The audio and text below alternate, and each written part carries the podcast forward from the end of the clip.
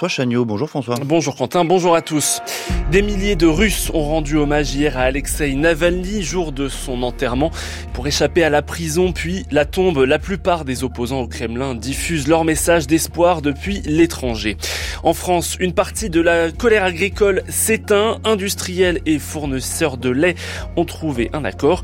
Et puis une association donne l'alerte sur le déclin des sentiers dans nos campagnes. Alexei Navalny traité en ennemi jusque dans la tombe. L'opposant politique numéro un de Vladimir Poutine, mort en prison il y a deux semaines, a été enterré à Moscou hier. Des milliers de sympathisants ont bravé l'interdiction et les barrages de police pour se recueillir sur sa dépouille et pour ne pas subir le même sort. De nombreux opposants au Kremlin vivent aujourd'hui en exil, souvent à Londres, Laura Calmus. Mikhail Khodorkovsky multiplie les apparitions pour saluer le courage d'Alexei Navalny et appelle l'Occident à être plus ferme envers Poutine. Exilé à Londres depuis 2015, il est l'un des rares anciens oligarques à se positionner et à donner des interviews à la presse, comme la semaine dernière à l'agence américaine Radio Free Europe. L'un des objectifs premiers de la propagande de Poutine est de convaincre que les anti-Poutine sont exclus et marginalisés. Il insiste aussi sur le caractère antidémocratique des élections présidentielles russes. Tout véritable opposant à Poutine est interdit de se présenter aux élections. Il est soit emprisonné, contraint à l'exil, ou comme Navalny assassiné, explique-t-il. Il appelle les Russes à se rendre au bureau de vote le 17 mars et à inscrire le nom de Navalny sur les bulletins en signe de défiance. Si vous ne saviez pas quoi faire ce jour-là, alors voici une réponse pour vous, a-t-il déclaré sur les réseaux sociaux. En 2003, Mikhail Khodorkovsky est condamné à 14 ans de prison pour escroquerie à grande échelle, évasion fiscale et détournement de biens. Et en quelques mois, il passe du statut d'homme le plus riche de Russie qui a fait fortune dans le pétrole à celui de paria du Kremlin. Sur décision de Vladimir Poutine, il sera libéré au bout de dix ans et partira se réfugier en Allemagne puis au Royaume-Uni. Depuis, il est l'une des figures de l'opposition qui fait vivre la contestation depuis l'étranger. Laura Calmus. Nouveaux appels à un cessez-le-feu et à une enquête après le massacre d'une foule affamée dans le nord de la bande de Gaza, c'était jeudi. Le Hamas recense 115 morts après des tirs israéliens et une bousculade pendant une distribution d'aide humanitaire. Dans une interview au journal Le Monde, le ministre des Affaires étrangères, Stéphane Séjourné, réclame un cessez-le-feu durable face à l'urgence. Selon l'ONU, 2 200 000 personnes sont menacées de famine à Gaza. Retour en France, le géant Lactalis et ses fournisseurs trouvent un accord pour rehausser le prix du lait au premier trimestre. 425 euros pour 1000 litres, c'est 5 euros de plus que la dernière proposition de l'industriel. Ces difficiles négociations entre le leader français de l'agroalimentaire et ses fournisseurs ont nourri ces dernières semaines la colère des agriculteurs. Loin des allées parisiennes du salon de l'agriculture, les journées des chemins ruraux débutent aujourd'hui pour alerter contre leur déclin par manque d'entretien ou parce que des riverains se les accaparent. Un phénomène qui pourrait accentuer l'enclavement de certaines régions reculées, Marius Lafont. La chute est vertigineuse. Le réseau des sentiers ruraux s'est effondré en 40 ans, passant de 950 000 à 750 000 km de long selon un rapport du Sénat de 2015. Le document souligne pourtant les bénéfices de ce maillage rural. Il constitue des voies de circulation importantes pour les agriculteurs ou pour les exploitants forestiers, mais aussi pour les pratiquants de loisirs verts. Face à ce déclin, des associations prennent les devants. C'est le cas de Code Vert, qui regroupe des randonneurs, des vététistes, des motards et des cavaliers. Pendant les journées des chemins, près d'un millier de bénévoles de ce collectif restaure des sentiers partout en France. Charles Péot est directeur de Codé Vert. Il coordonne cet événement depuis 1994. Ça consiste à réouvrir des chemins ruraux qui sont bouchés par la broussaille, environ 125 km. Ils vont faire l'objet soit d'une réouverture, soit d'entretien. Les chemins ruraux euh, disparaissent du fait euh, justement d'un manque d'entretien, d'un manque d'usage. Si on ne les protège pas, ben, on pourra plus se promener quoi, à l'avenir. Hein. À l'inverse des sentiers de grande randonnée, les chemins ruraux ne sont pas entretenus par la Fédération française de randonnée pédestre. La tâche incombe aux communes qui en sont propriétaires dans la majorité des cas.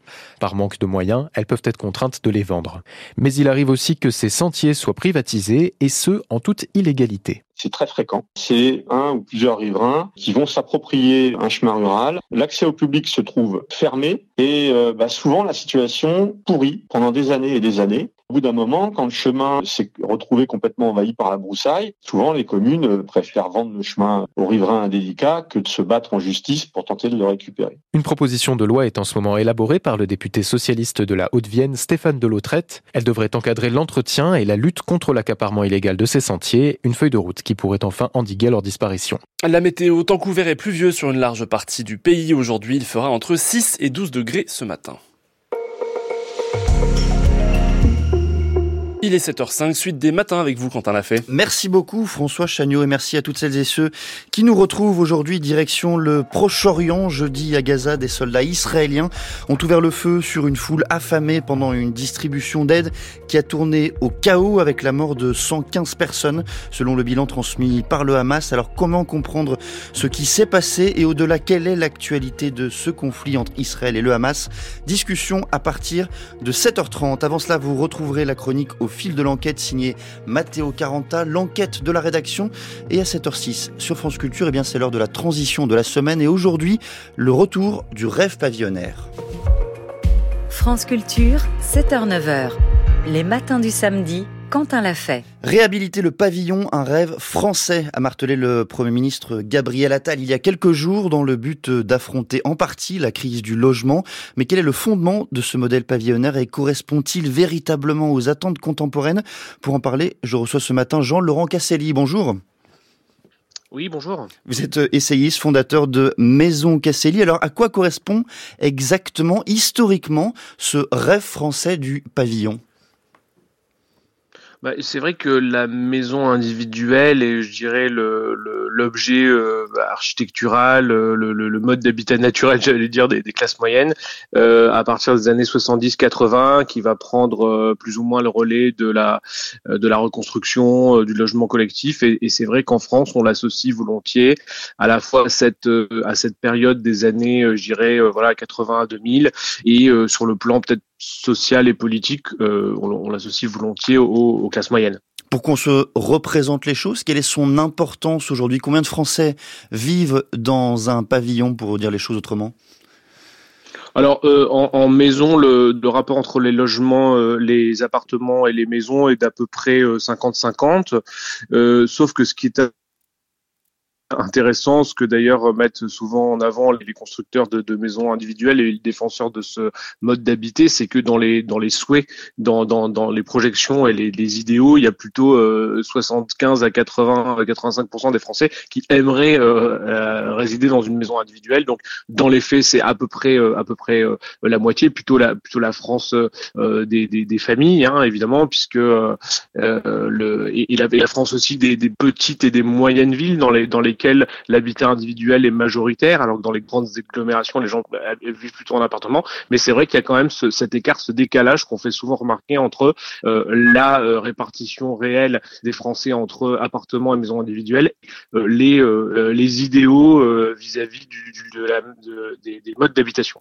Quand on entend les chiffres que vous venez de, donner, Jean-Laurent Casselli, est-ce que vous, est-ce que pour vous cette notion de rêve français est bel et bien fondée?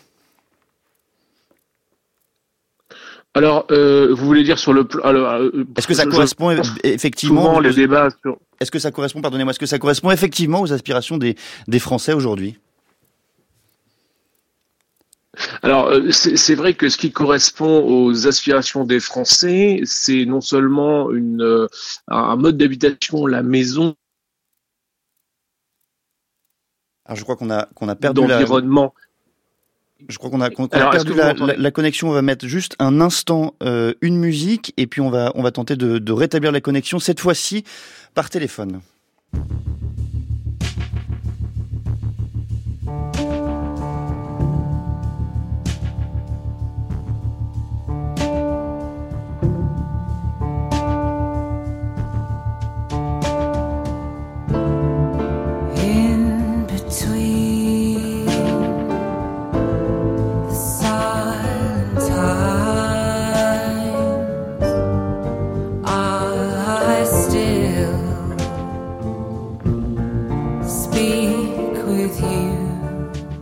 Connexion rétablie avec vous, Jean-Laurent Casselli. Donc je vous repose ma dernière question. Est-ce que le rêve français correspond bel et bien à une réalité Est-ce que les Français aspirent toujours autant à accéder au, pavillon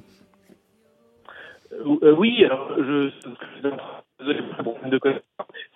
qui est c'est un, mode d'habitat, la maison et son jardin, mais c'est pas que ça, c'est aussi un environnement qui va avec, euh, qui est euh, celui, encore une fois, de euh, la, ce qu'on associe à la campagne, à la nature. Quoi, les gens aiment les maisons individuelles et les lotissements parce qu'ils l'associent à la vie de, de, village, encore une fois un petit peu idéalisée, en tout cas à la vie éloignée des villes, avec de l'espace, avec une proximité à la nature, mais en même temps avec une bonne, une bonne connexion par les transports en commun ou, ou par l'automobile aux villes qui concentrent les services, les écoles, les, les emplois, les hôpitaux. Donc il y a encore aujourd'hui ce paradoxe français qui est souhaiter la maison individuelle plutôt proche de la nature, mais euh, à euh, distance raisonnable des, euh, des villes et de leur, de leur densité.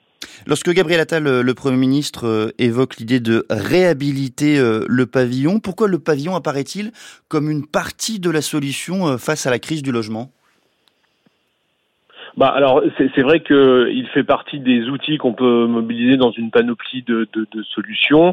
Euh, J'insiste sur le fait que ce qui a été euh, annoncé, c'est pas tant la euh, le redémarrage d'une construction pavillonnaire type années 82 encore une fois, où on faisait ce qu'on appelle de l'étalement urbain, c'est-à-dire qu'on on allait construire de la maison et du lotissement sur des terres vierges ou, ou agricoles ils ont plutôt parlé, le gouvernement, le Premier ministre et le ministre du Logement ont plutôt parlé de ce qu'on appelle euh, techniquement la densification pavillonnaire, c'est-à-dire le fait de construire des maisons là où il y a déjà euh, une, un, terrain qui est suffisamment grand pour construire une deuxième habitation. Et ça, c'est vrai que cette idée de densifier les tissus périurbains assez peu denses, de, de faire de, la, de, de, construire de la ville sur la ville.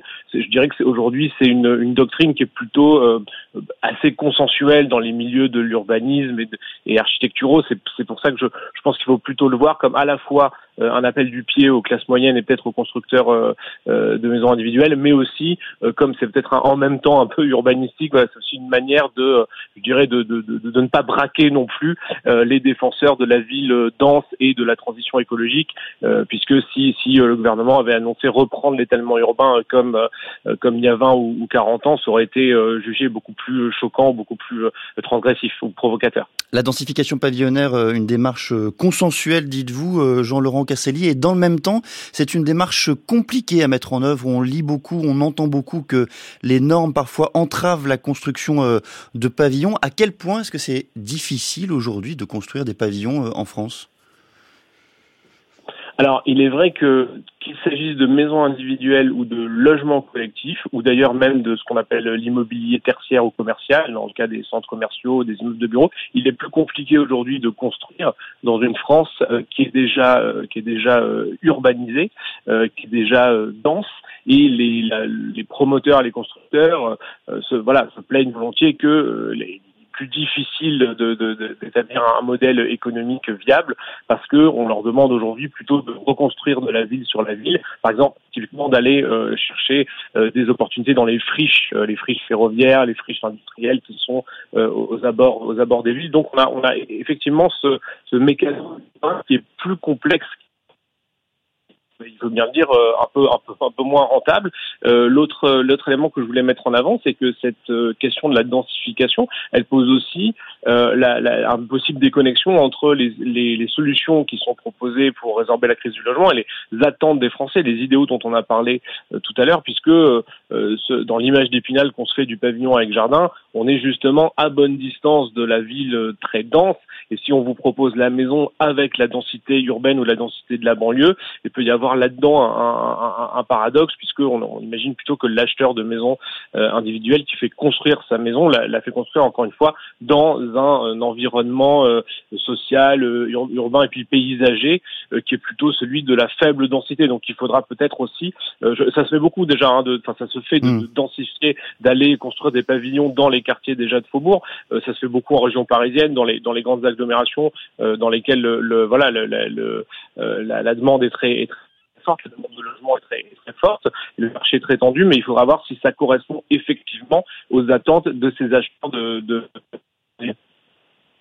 Pour faciliter hein, la, construction, le, Premier ministre Gabriel Attal a, par ailleurs évoqué la solution de la surélévation. On va continuer à construire, notamment en surélevant un certain nombre de bâtiments, a-t-il annoncé. En quelques mots, à quoi ça correspond cette surélévation?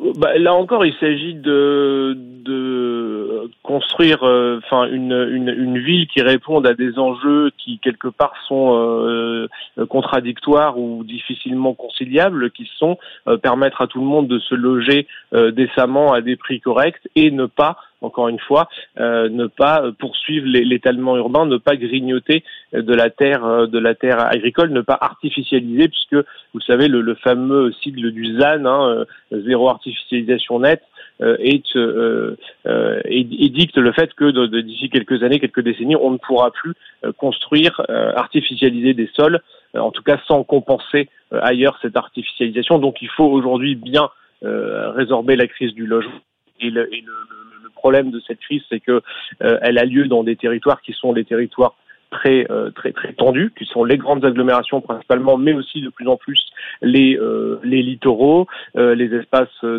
de, de, montagne, toute la France qui est la plus désirable, soit parce qu'on y trouve une concentration d'emplois, soit parce qu'on y trouve une très bonne qualité de vie. Et si on veut répondre aux attentes des Français et aux demandes de logement, il faut bien construire quelque part. On ne peut pas euh, le faire n'importe où, on ne peut pas étaler la ville à nouveau. Donc, la solution qui nous reste, c'est, euh, je l'ai dit tout à l'heure, de construire la ville sur la ville. Ça veut dire quoi? Ça veut dire peut-être densifier effectivement du, du, du tissu possible et peut-être également en euh, surélevant présent là où on a déjà artificialisé, mais de même qu'avec la maison individuelle, on se heurte euh, aux, limites euh, acceptables des Français euh, liées à la densité. Avec la verticalité, on se heurte à une autre, j'allais dire, frayeur architecturale ou urbaine de, de, la société française, qui est celle des tours et des immeubles de grande hauteur, qui est parfois difficilement acceptée par nos concitoyens. Merci beaucoup Jean-Laurent Casselli d'être venu ce matin au micro de France Culture évoquer le rêve pavillonnaire. Je rappelle que vous êtes essayiste, fondateur de Maison Casselli et je vous prie de nous excuser collectivement pour la qualité de la la connexion. Il est 7h17.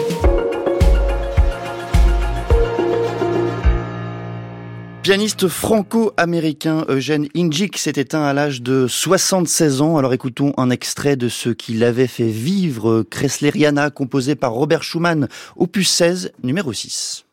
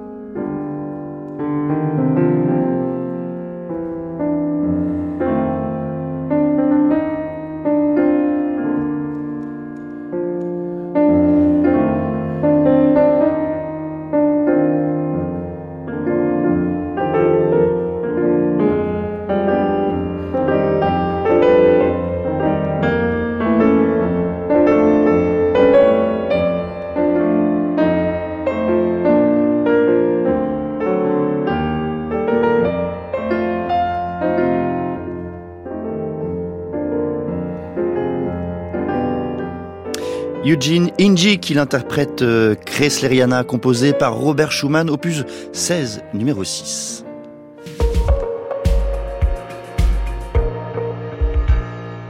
7h20 sur France Culture, l'heure de récit d'enquête et on vous retrouve Matteo Caranta. Bonjour. Bonjour Quentin, bonjour à toutes, bonjour à tous. Et aujourd'hui le récit d'un livre enquête justement, Matteo, intitulé Les fantômes du lac. On dit souvent qu'en France, chaque commune a son fait divers traumatique. C'est de là que naissent Les fantômes du lac, publiés par Manon Gauthier-Fort aux éditions Marchali, d'un épisode traumatique et de l'appétence particulière de cette ancienne fait diversière pour les sujets troubles, pour les ondits qui traversent la campagne. Et ici, le on-dit est de taille. Quentin, la journaliste, apprend par une connaissance que certains phénomènes paranormaux agitent un EHPAD dans la Marne, au cœur de la Champagne pouilleuse, dit un témoin, que deux fantômes, deux petites filles évanescentes et joyeuses, errent dans les couloirs, parfois dans les chambres, aides-soignantes, nouvelles et anciennes résidentes.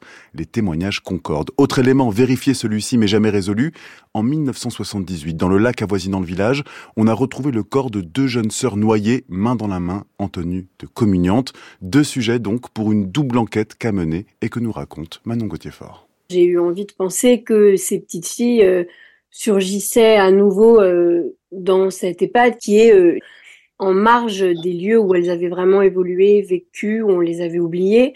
Et ce qui est aussi intéressant, c'est que paradoxalement, elles se rappellent à des gens qui ne les ont que peu ou pas connus. Beaucoup d'aides-soignantes auxquelles j'ai parlé sont de très jeunes femmes qui ne les ont pas connues, qui pour certaines ne font pas partie de la région.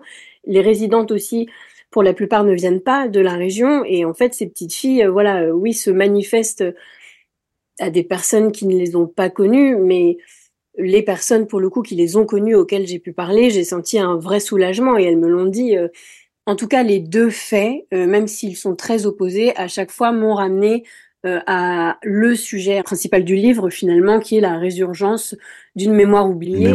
Une, mémoire euh, oubliée dont Manon Gauthier-Fort remonte la double piste, celle des fantômes et des petites filles, d'une personne à l'autre, d'une parole à une autre, parce qu'il n'y a presque rien sur la mort des petites filles.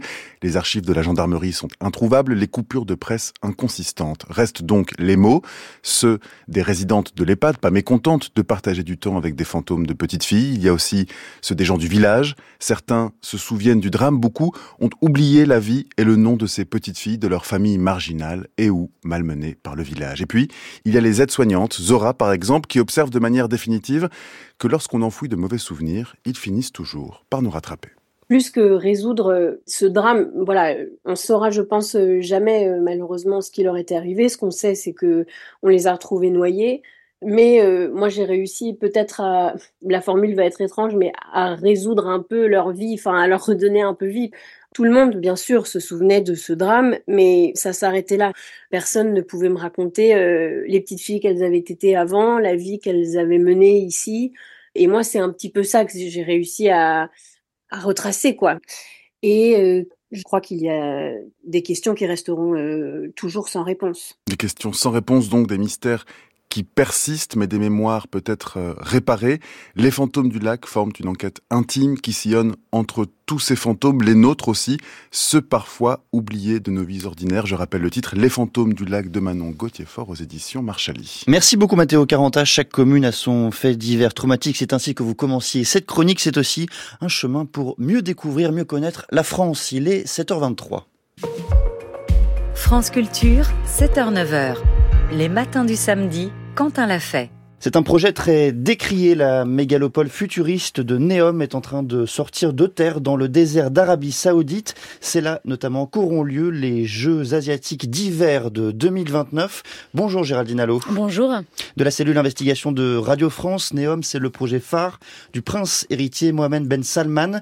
Mais les ONG euh, dénoncent son impact environnemental et les condamnations à mort de ceux qui s'y opposent. Vous nous révélez que dans ce contexte, le groupe EDF a choisi d'y construire une centrale hydroélectrique. Oui, jusqu'à présent, rien n'avait filtré à l'extérieur d'EDF tant le sujet est sensible, mais d'après nos informations, l'entreprise a signé un contrat début janvier avec les Saoudiens pour concevoir et bâtir une centrale hydroélectrique qui alimentera en électricité la mégalopole de Neom.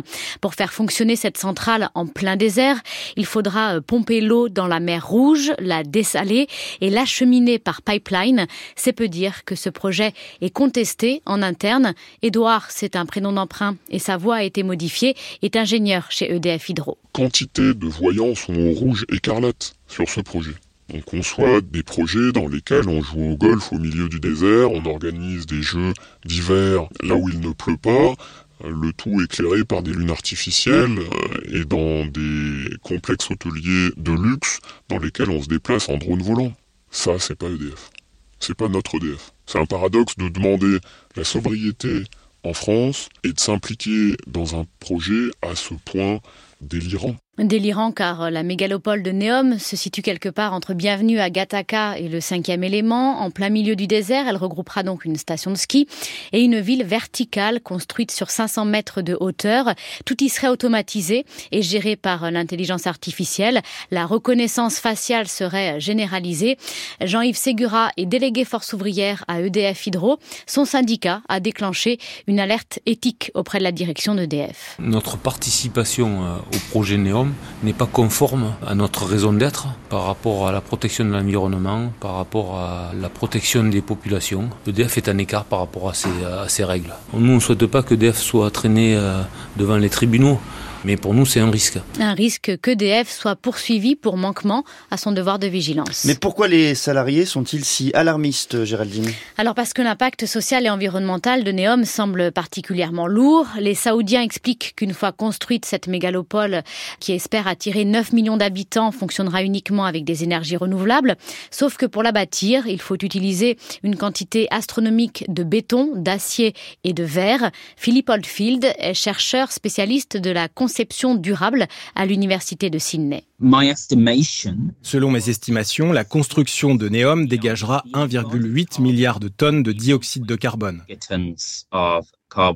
C'est quatre fois les émissions annuelles du Royaume-Uni. Et puis il y a aussi évidemment la question des droits de l'homme. Oui, car dans cette province désertique où va s'implanter Neom et la centrale EDF, vivent environ 20 000 membres de la tribu des Owetat. L'un d'entre eux a été tué par la police saoudienne alors qu'il s'opposait à son expulsion.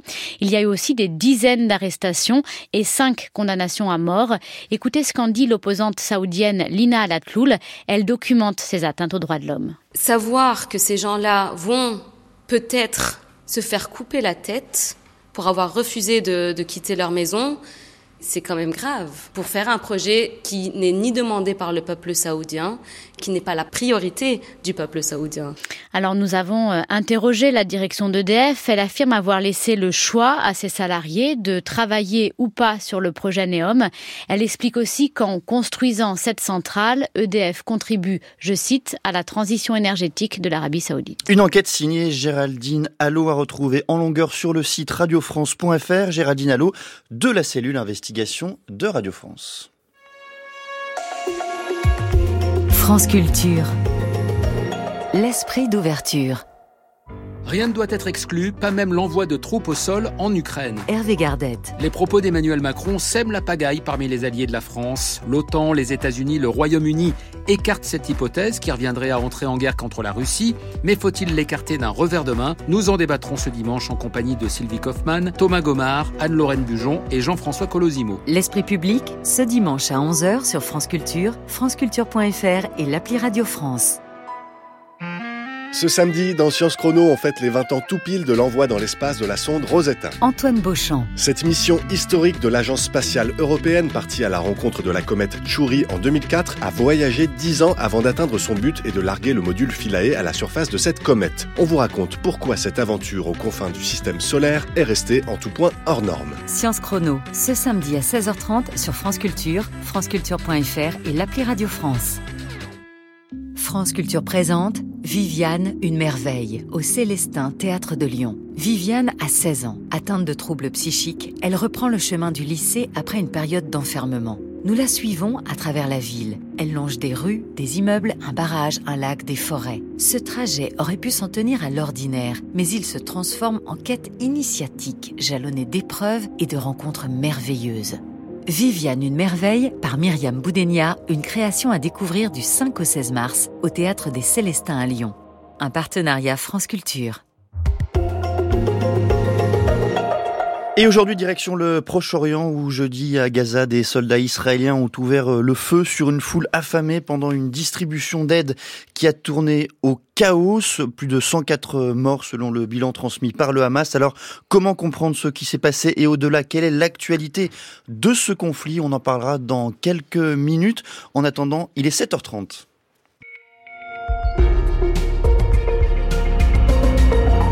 Le point sur l'actualité par François Chagnot. Bonjour François. Bonjour Quentin, bonjour à tous. Le dépouillement des élections législatives en Iran débute ce matin. Alors peu de suspense hein, sur le résultat. Les conservateurs devraient conserver euh, la majorité. L'enjeu c'est plutôt la participation et elle sera probablement faible. C'est ce qu'a constaté notre envoyé spécial à Téhéran. Reportage à retrouver dans le journal de 8 heures. Il faut un cessez-le-feu durable pour répondre à l'urgence humanitaire à Gaza. Les mots du ministre des Affaires étrangères Stéphane Séjourné ce matin dans une interview accordée au journal Le Monde. La France doit être du bon côté de l'histoire, poursuit le ministre qui juge injustifiable le blocage de l'aide alimentaire par Israël. Jeudi, 115, au moins 115 Gazaouis sont morts à cause de tirs israéliens et d'une bousculade lors d'une distribution d'aide humanitaire dans le nord de la bande de Gaza. Des milliers de personnes ont bravé l'interdiction dans les rues de Moscou hier pour rendre un dernier hommage à Alexei Navalny. L'ennemi numéro un de Vladimir Poutine a été enterré hier, deux semaines après sa mort en prison, dans des circonstances encore inconnues. Les forces de l'ordre russe ont interpellé au moins 128 personnes dans 19 villes du pays au cours de ces rassemblements en hommage à l'ancien militant anticorruption, précise l'ONG spécialité OVD Info. Avant-dernière journée du Salon de l'agriculture, après la visite mouvementée des ministres de la Transition écologique et de l'agriculture hier autour de la tête de liste de la majorité présidentielle aux élections européennes, Valérie Ayé, d'aller à la rencontre des agriculteurs dans les allées du parc des expositions de la Porte de Versailles. Puis les industriels et les producteurs de lait éteignent ensemble une partie de la colère agricole. L'entreprise Lactalis et l'union majoritaire des éleveurs laitiers ont trouvé un accord sur les prix pour le premier trimestre. 425 euros pour 1000 litres de lait, soit 5 euros de plus que l'accord précédent. La météo temps couvert et pluvieux sur une large partie du pays aujourd'hui. Il fera entre 6 et 12 degrés ce matin. 7h32 sur France Culture. La suite des matins, c'est avec vous, Quentin Lafay. Merci beaucoup, François Chagnot. Et à suivre direction le Proche-Orient et l'actualité du conflit qui oppose Israël et le Hamas.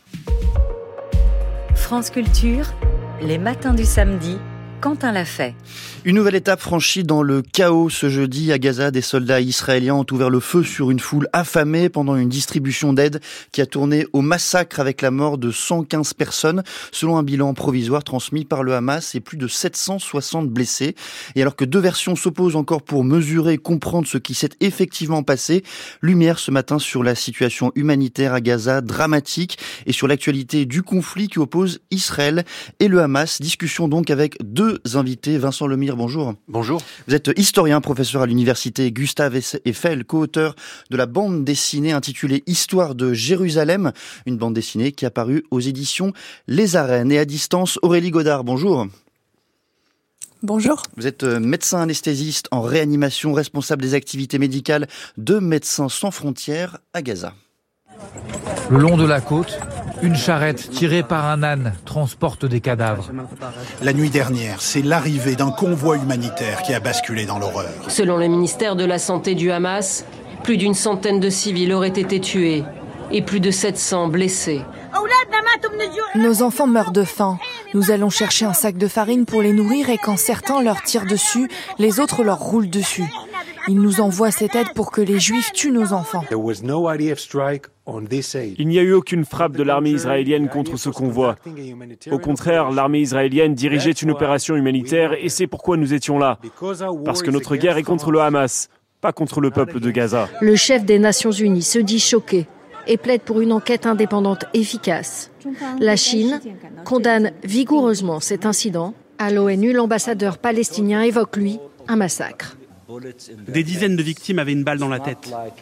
Ce n'est pas comme si, vous savez, vous tirez dans le ciel pour retenir les gens. S'il y avait de la confusion et du chaos, c'était intentionnel, ciblé et tué. Vincent Lemire, sans entrer dans le détail de ce qui s'est passé, puisqu'on ignore encore euh, la teneur euh, des événements, comment est-ce que vous interprétez cet événement, ce jeudi noir, cette tragédie? Oui, vous avez raison, on n'est pas expert en balistique, ni vous ni moi. Il y aura une enquête.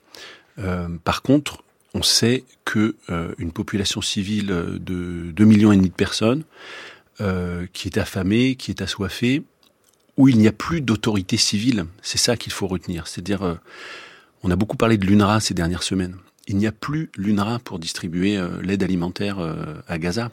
L'UNRWA qui est l'organisation des Nations l'organisation des Nations Unies des réfugiés palestiniens pour les réfugiés palestiniens et donc euh, qui a eu une centaine de, morts hein, dans ses rangs. il n'y a plus de policiers palestiniens, donc il n'y a plus d'autorité civile. Et on a une population civile qui est affamée.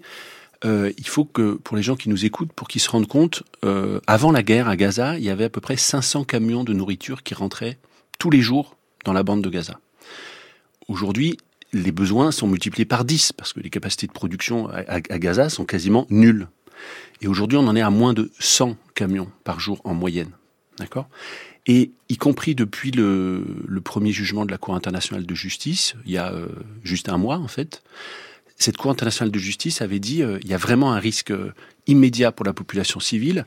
Il faut au moins doubler le nombre de camions qui rentrent en fait, il a été divisé par deux au cours du mois de février. Donc, c'était inévitable. Ça n'est pas un accident. Euh, c'est quand on n'a plus de population, euh, quand on n'a plus d'autorité civile, une armée peut pas en même temps faire la guerre et distribuer des sacs de farine. Ça ne marche pas. Il y a un terme qui revient beaucoup euh, depuis hier dans la dans la presse israélienne, c'est la Somalie. On est dans une situation à la somalienne, Mogadiscio. C'est-à-dire euh, une population euh, totalement affamée? Totalement affamée, livrée à elle-même, euh, livrée à la violence. Pourquoi est-ce que les gens se précipitent sur les camions? Peut-être les gens qui nous écoutent se disent mais pourquoi ils attendent pas tranquillement qu'on leur distribue à chacun leur ration?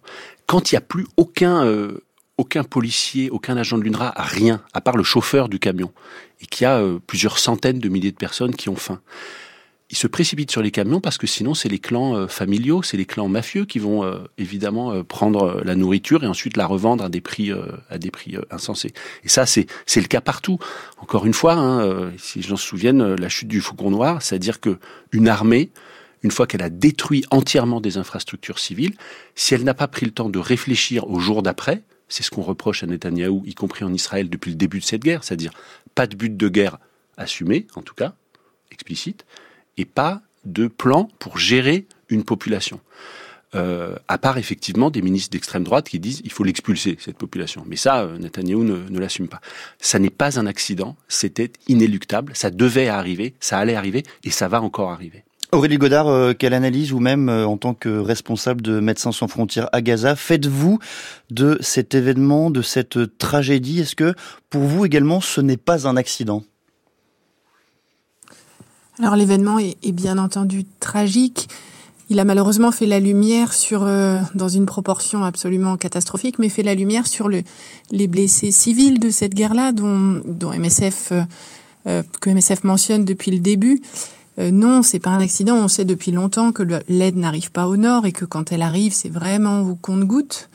Et effectivement, ces distributions, elles sont très largement insuffisantes. Mais cette population civile, elle est elle est malheureusement la victime de, de cet enclavement et puis de cette absence de distribution au nord.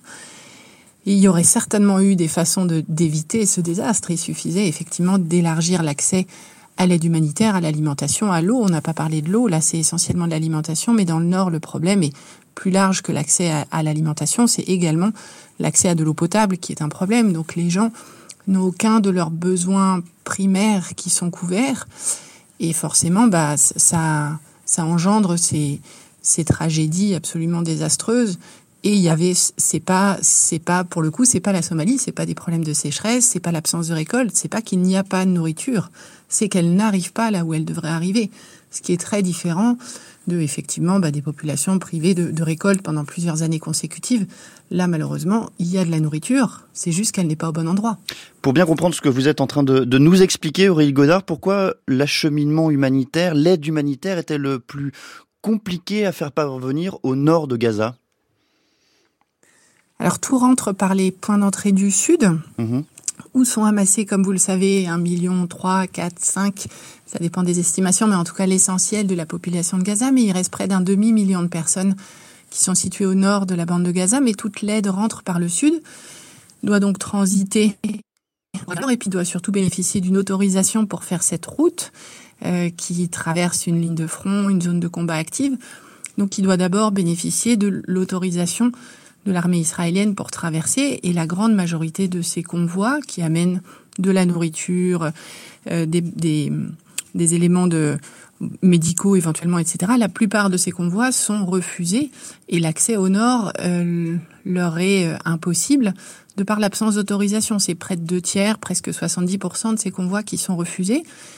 Le nombre de bases est déjà insuffisant, l'essentiel est refusé.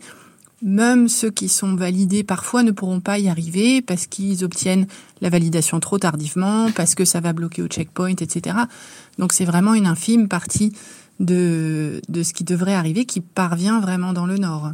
Vincent Lemire, euh, l'événement de jeudi marque aussi peut-être un tournant dans la nature des réactions officielles à l'international. Dans une interview euh, donnée au journal Le Monde et qui a paru euh, ce matin, le ministre des Affaires étrangères, Stéphane Séjourné, explique que la situation humanitaire à Gaza crée des situations indéfendables et injustifiables dont les Israéliens sont comptables. Là aussi, est-ce que c'est un tournant, ce type de réaction? Oui, j'ai essayé de, de, réfléchir à, un précédent qui pourrait nous, nous permettre de, de, comprendre ce qui se passe. Euh, et j'ai pensé à, au massacre de, de Cana, de Kfar Cana, en avril 1996, pendant l'opération euh, Raisin de la colère au Liban. Euh, 106 morts, euh, c'était un tir, euh, alors accidentel ou pas, hein, c'était pareil, on, euh, sur un sur un convoi de l'ONU, 106 morts civils, et ça avait fini, en fait, au bout d'une dizaine de jours, ça avait stoppé, en fait, hein, l'opération Raisin de la colère, alors que Shimon Peres, qui voulait passer pour un pour le chef de guerre euh, qui n'était pas, voulait absolument continuer. La pression internationale avait été trop forte. Euh, L'opération s'était arrêtée. Des élections avaient du coup eu lieu et Shimon Peres avait été battu par un certain euh, Benjamin Netanyahu. Hmm. C'est le début de la, de la carrière politique de, de Netanyahu, c'est la première fois qu'il devient Premier ministre. Donc euh, effectivement, c'est un peu l'image de la, de la goutte d'eau, parce que pour, euh, pour nous, observateurs et, et experts, et Aurélie Godard a raison, euh, c'est un drame euh, absolu, mais ça n'est jamais que l'illustration de ce qui se passe dans la bande de Gaza depuis euh, depuis depuis trois quatre mois. c'est mais mais voilà, c'est en fait c'est c'est peut-être le moyen aussi pour le pour le public, pour les gens qui nous écoutent, de se de se rendre compte en fait d'un coup d'arriver à concrétiser ces chiffres qui depuis plusieurs semaines devenaient très très abstraits. voilà, je j'utilise toujours, euh, j'utilise toujours cette, cette comparaison parce qu'elle elle nous permet de, de, de réfléchir. C'est vrai qu'on a passé le, la barre symbolique des 30 000 morts.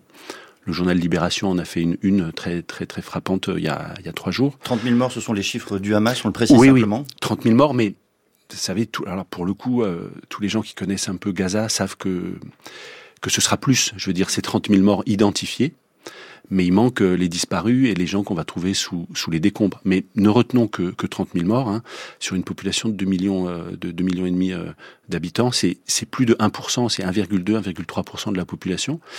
Euh, rapporté à la population française, ça correspondrait à, à 800 000 ou 900 000 morts je veux dire, c'est euh, mort, hein, sans compter les, les, blessés graves, les gens qui sont amputés, euh, qui sont blessés à vie, etc.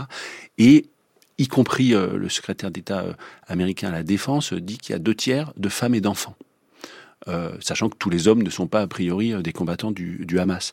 Donc voilà, c'est peut-être le moment où, euh, où la communauté internationale va trouver les mots. Stéphane Séjourné les a trouvés euh, effectivement euh, dans, le, dans le monde.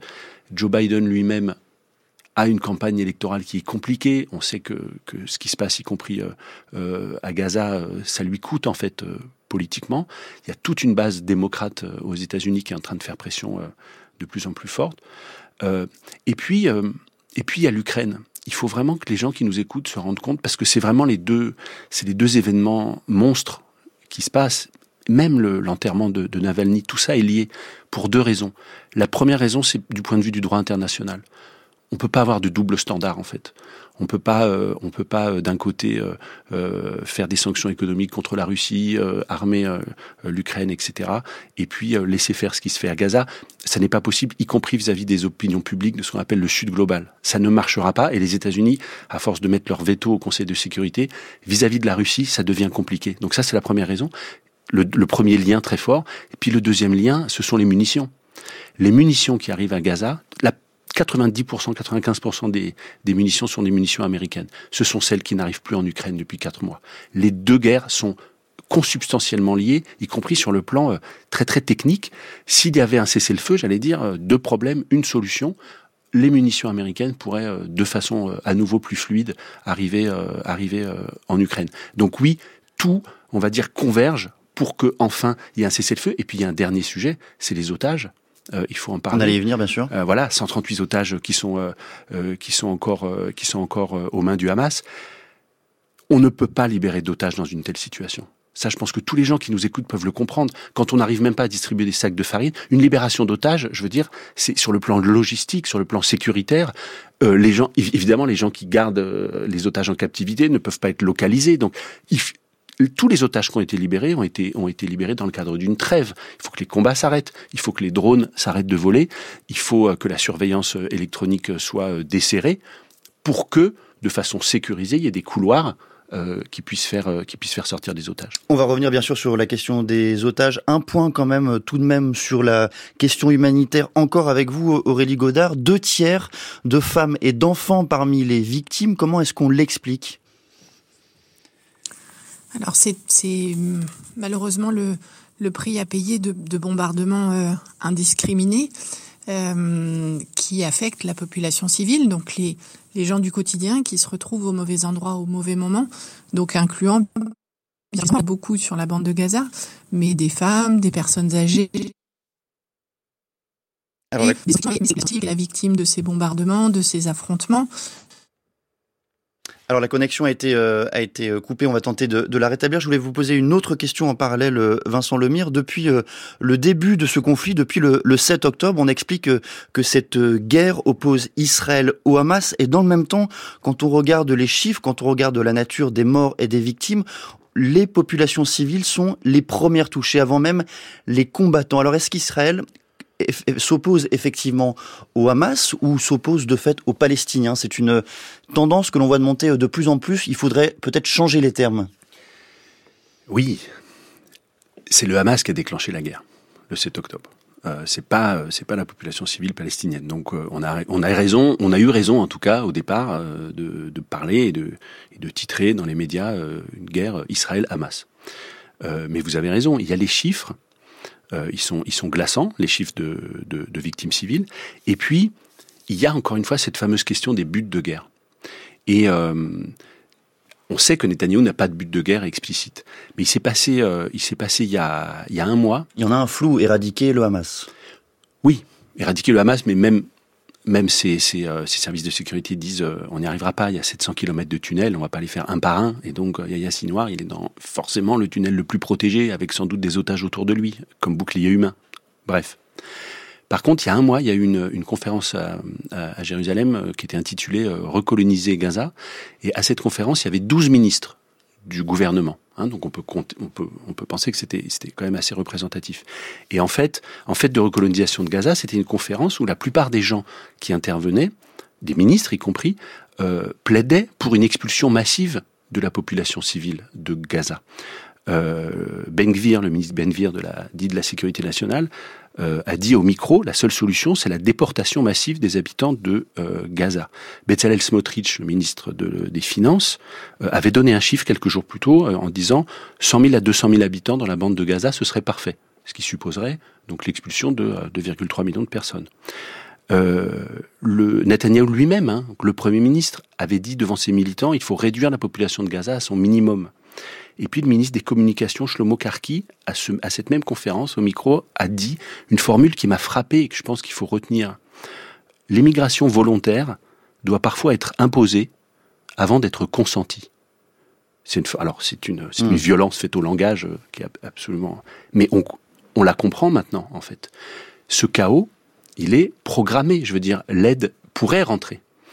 Euh, le but, le but en tout cas de ces douze ministres, euh, le but du socle d'extrême droite euh, du gouvernement Netanyahou et de la coalition actuelle, qui fait qu'il tient encore, c'est l'expulsion massive. Et vous voyez, là, je ne fais que citer des déclarations publiques au micro de ministres, euh, y compris des ministres, enfin, Bezalel Smotrich, c'est un énorme portefeuille, quoi. Donc, voilà, la seule, la seule, donc ça répond à votre question, en fait. la seule façon de comprendre d'un point de vue israélien ce qui se passe, c'est-à-dire de, de qu'il y ait une, forme de rationalité dans ce qui arrive, même si elle est euh, tragique et, euh, et, et, absolument insupportable, c'est que on cherche en fait à organiser le chaos. Il faut encore rappeler, Aurélie Godard a eu raison de le dire, ça se passe au nord, et c'est là précisément où le Hamas n'est plus. Hein Il n'y a plus d'autorité au nord. Maintenant, la guerre se fait au sud. Donc, un chaos organisé pour que finalement la population civile soit obligée de fuir euh, vers l'Égypte. C'est ça l'enjeu le, euh, du moment. Alors justement, Aurélie Godard, je vous redonne la parole. Avant que la connexion soit interrompue, vous nous expliquiez en quoi et pourquoi les femmes et les enfants à Gaza étaient euh, les premières victimes. Alors effectivement, ce qu'on ce qu'on voit, nous, dans nos, les hôpitaux dans lesquels on intervient, c'est effectivement beaucoup de femmes, beaucoup d'enfants parce qu'ils sont les victimes de bombardements qui sont indiscriminés, qui sont massifs, extrêmement violents, diffus, et qui rasent des quartiers, si ce n'est des villes. Et que, bah, évidemment, dans ces quartiers et ces villes, il y a une population qui est une population civile, donc faite de personnes âgées, d'enfants, de femmes, d'hommes, mais vraiment de gens qui se retrouvent au mauvais endroit au mauvais moment et qui sont les victimes euh, des immeubles qui s'écroulent, des combats euh, plus intenses de rue, et puis encore une fois, oui, de ces bombardements qui sont assez méthodiques euh, du nord vers le sud, qui ont amené des villes entières à n'être plus qu'un tas de décombres, que ce soit Gaza City, que ce soit Khan. C'est des pans entiers de la ville qui ont été détruits, si ce n'est la ville entière. Ce sont des infrastructures qui sont détruites. Donc c'est effectivement la population civile qui souffre à la fois des bombardements et puis ensuite de choses euh, malheureusement plus, euh, plus invisibles, des femmes qui accouchent parce qu'elles sont enceintes et qui malheureusement ne peuvent pas avoir accès aux soins parce qu'il n'y a plus de route, parce qu'il n'y a plus d'hôpital, parce que le système sanitaire a été détruit lors de ces bombardements. Donc voilà, c'est l'ensemble de la population qui est affectée par cette guerre euh, massive et, non, non ciblés, non discriminés. Donc effectivement, ils, sont malheureusement trop bien représentés dans les rangs des, des blessés, des décédés, et puis dans ceux qui ne sont pas encore comptés, malheureusement, ceux qui n'auront pas accès aux soins pour des choses de la vie quotidienne. Vous faites une vous couchez, etc. Il y a tout cela qu'on ne voit pas. Euh, et c'est la population civile qui souffre de tout cela. Donc effectivement, avec entre autres beaucoup d'enfants, oui. En quelques mots, Rélie Godard, on parle euh, souvent du rôle, du travail des organisations euh, non gouvernementales. Quel est le rôle également des médecins palestiniens Quel rôle jouent-ils sur place? Alors ils sont fantastiques. D'une part parce qu'ils sont très bien formés, donc ils, ils ont un niveau de soins initial qui est proche de celui qu'on fait en Europe. Hein. Ils, ils, ont accès à des choses complexes, à des niveaux de soins vraiment pointus. Euh, et puis là, ils ont euh, tenté de faire leur métier quand ils ont le, leur foi de soignant qui leur est chevillé au corps. Donc ils essayent, malgré les conditions, malgré les, les difficultés d'approvisionnement, de soigner. Et puis beaucoup m'ont dit euh, quelque chose qui est, je trouve, extrêmement touchant et, et vraiment euh, important. Ils, en fait, ils, ils ont vu tellement de blessés ou de décédés qu'ils savent que aujourd'hui, demain, la semaine prochaine. Ça peut être leur enfant, leur époux, leur épouse, leur frère, leur sœur, qui peuvent se retrouver euh, dans ces lits d'hôpitaux, sur cette table d'opération. Et ils soignent en disant, bah, si demain c'est ma famille qui est atteinte, j'aimerais qu'ils aient le niveau de soins euh, le plus satisfaisant possible. Et donc, je les soigne comme si c'était ma famille. Mmh. Parce que demain, je voudrais que ma famille, si elle est blessée, puisse avoir accès à, à cela. Donc, c'est vraiment une, une, empathie et une compassion pour leur population qui est euh, admirable parce que bah, ils vivent dans des conditions qui sont tout aussi désastreuses que le reste de la population. Ils sont dans des tentes, euh, sans accès à l'eau courante, à l'électricité. Mmh. Beaucoup ont été déplacés, euh, donc ils ont euh, déjà des difficultés de survie, je dirais, avec l'inquiétude de bah, est-ce qu'on sera les victimes de ces combats-là ce soir, demain? Mais malgré cela, ils essayent voilà, de faire au mieux. Alors il y a des difficultés d'accès à, à l'ensemble de, de l'équipement médical, mais ils font de leur mieux possible pour effectivement bah, soulager un peu, une petite goutte d'eau, mais soulager un peu les souffrances de leurs concitoyens. Merci beaucoup Aurélie Godard et Vincent Lemur. On va poursuivre cette discussion à 8h20.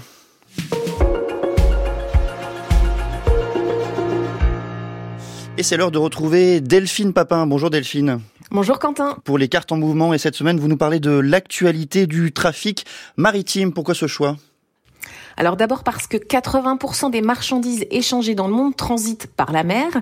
Mais si j'ai envie de vous parler aujourd'hui des grandes autoroutes maritimes mondiales, c'est d'abord parce que le trafic connaît de très fortes perturbations. Deux raisons à cela, la multiplication des crises géopolitiques et le réchauffement climatique. Question rituelle, Delphine, est-ce que vous pourriez nous décrire la carte que vous avez dessinée avec votre service? Alors nous sommes partis sur un grand planisphère où nous avons représenté le flux maritime mondial en prenant comme date de référence les années 2015-2020. Ce flux se matérialise sur la carte par des fils qui traversent les océans et contournent les continents pour rejoindre les grands centres économiques de la planète on peut voir que par endroits, ces fils se nouent là où les passages se font plus étroits, au niveau d'un détroit, d'un canal ou d'un cap. Comme le détroit de Malacca, le canal de Suez ou le cap de Bonne-Espérance. Oui, c'est ça, Quentin, et on peut ajouter le canal de Panama. Et les détroits de Gibraltar, du Bosphore, autour de la Méditerranée, celui de Bab el-Mandeb, porte d'entrée de la mer Rouge, le détroit d'Ormuz, porte de sortie des tankers du golfe arabo-persique, et celui de Formose entre la Chine et Taïwan, où transite un cinquième du trafic mondial. En somme, neuf passages stratégiques. Et neuf goulets d'étranglement incontournables qui, s'ils sont bloqués pour des raisons politiques ou environnementales, coupent les fils du trafic maritime international. Ces neuf choke points comme on les appelle en anglais, sont un bon indicateur pour raconter les perturbations du commerce mondial. On a comparé à chacun de ces points le nombre de passages par mois à deux dates différentes, en janvier 2019, c'est-à-dire avant la pandémie de Covid qui a tout bloqué pendant un moment, et euh, la date du janvier 2024, après le déclenchement des guerres en Ukraine et à Gaza. Avec cette idée, Delphine, les conflits terrestres s'exportent sur les mers. Oui, depuis l'invasion de l'Ukraine par la Russie le 24 février 2022, le trafic maritime en mer Noire a fortement diminué par exemple, chamboulant le commerce mondial des céréales. L'Égypte, qui dépendait à plus de 80% du blé ukrainien, a dû s'approvisionner en catastrophe auprès de la Russie, des États-Unis et de l'Union européenne. Et l'Égypte qui subit aussi fortement les conséquences de la crise en mer Rouge en ce moment. Oui, absolument, et cela fait suite à une autre guerre terrestre, celle qui se déroule à Gaza. En solidarité avec les Palestiniens, les Houthis yéménites mènent des attaques contre les navires en mer Rouge autour du détroit de Bab el-Mandeb. L'Égypte, qui contrôle le canal de Suez, à l'autre bout de la mer Rouge, a vu son trafic s'effondrer de 40% en décembre 2023. Le nombre d'incidents a diminué depuis fin janvier, mais la menace reste élevée, tout comme les primes d'assurance. Résultat, beaucoup d'armateurs préfèrent faire le plus long des tours, à savoir celui qui contourne l'Afrique. Et on peut le voir avec le graphique qui est sur la carte. Le trafic a baissé à Suez et a quasiment doublé au Cap de Bonne-Espérance, situé à la pointe sud de l'Afrique. Et Delphine, est-ce que la piraterie est toujours un enjeu aujourd'hui Oui, toujours. Les compagnies d'assurance cartographient d'ailleurs les zones les plus concernées pour évaluer les montants des assurances pour les bateaux. Le golfe de Guinée concentre par exemple 90% des enlèvements de marins et c'est devenu la zone maritime la plus dangereuse du monde. Cette région qui longe les côtes du Nigeria, de la Guinée, du Cameroun n'est pas un axe majeur, mais les pirates de la région se sont professionnalisés et sont désormais capables d'attaquer en haute mer. Et dans l'océan Indien, dans mes souvenirs, la piraterie avait beaucoup diminué avec la présence de la coalition internationale. Oui, vous avez raison, Quentin. Cette coalition anti-piraterie est présente depuis 2009 dans la région du golfe d'Aden. Mais une partie des bateaux sont entrés en mer Rouge pour faire face aux outils. Conséquence, la piraterie reprend de plus belle dans l'océan Indien. Et du côté asiatique maintenant? Alors là, c'est le détroit de Malacca. Un bateau y passe toutes les 8 minutes. Vous imaginez la pression sur cette zone, car ce ne sont pas des petits bateaux, mais des supertankers ou des porte-conteneurs. Et malgré les risques élevés de piraterie, c'est le passage obligé entre euh, l'Asie et l'Europe quelles sont les conséquences de la montée des tensions en mer de Chine autour de Taïwan? Eh bien, on pense à la construction de voies de contournement, comme le percement d'un canal à l'isthme de Kra en Thaïlande, ou la création d'un corridor terrestre via la Birmanie. Vous avez mentionné par ailleurs, Delphine, euh, le changement climatique. En quoi cela a-t-il un impact sur le trafic maritime? Alors, on peut prendre pour ça le canal de Panama. Ce canal artificiel qui relie l'océan Pacifique à l'Atlantique voit transiter 5% du commerce maritime mondial. Il a la particularité de fonctionner avec un système d'écluses. Et au cours des dernières années, le canal a vu euh, son trafic diminué de 30% en raison d'une sécheresse inédite qui a diminué le niveau de l'eau dans les écluses. Résultat, des longues files d'attente de bateaux, des armateurs qui doivent patienter plusieurs semaines et payer des millions de dollars pour acquérir un droit de passage plus rapide ou décharger leurs marchandises pour euh, qu'elles soient acheminées par voie terrestre. Qu'est-ce que vous avez appris, Delphine, euh, cette semaine avec votre équipe en dessinant cette carte? Eh bien, que l'impact de la géopolitique et du changement climatique sur le transport maritime peuvent être parfois étroitement liés. Par exemple, dans le détroit de Taïwan, par lequel transite la moitié des porte-conteneurs mondiaux, la Chine, qui revendique la souveraineté sur cette île, multiplie les actions d'intimidation tout autour, au risque de perturber le trafic sur cet axe stratégique. Mais le contournement du détroit pousserait les navires vers les eaux des Philippines, qui sont elles-mêmes touchées par les typhons, des typhons qui risquent de s'aggraver avec le réchauffement climatique. Merci beaucoup Delphine Papin, une carte à retrouver dans les pages du journal Le Monde. France Culture. L'esprit d'ouverture. Arrêt maladie, absentéisme, voire suicide, les indicateurs sont au rouge au sein des forces de l'ordre. Dernière en date, les démissions. Nora Amadi. Plus 33% en 4 ans selon un rapport de la Cour des comptes. Un niveau record qui peut s'expliquer par la quête de sens des agents qui, pour certains, s'engagent ensuite dans la police municipale. Comment expliquer le malaise des policiers et surtout comment y répondre? Sous les radars, ce samedi à midi sur France Culture, franceculture.fr et l'appli Radio France. Merci d'être à l'écoute de France Culture, il est 8 heures.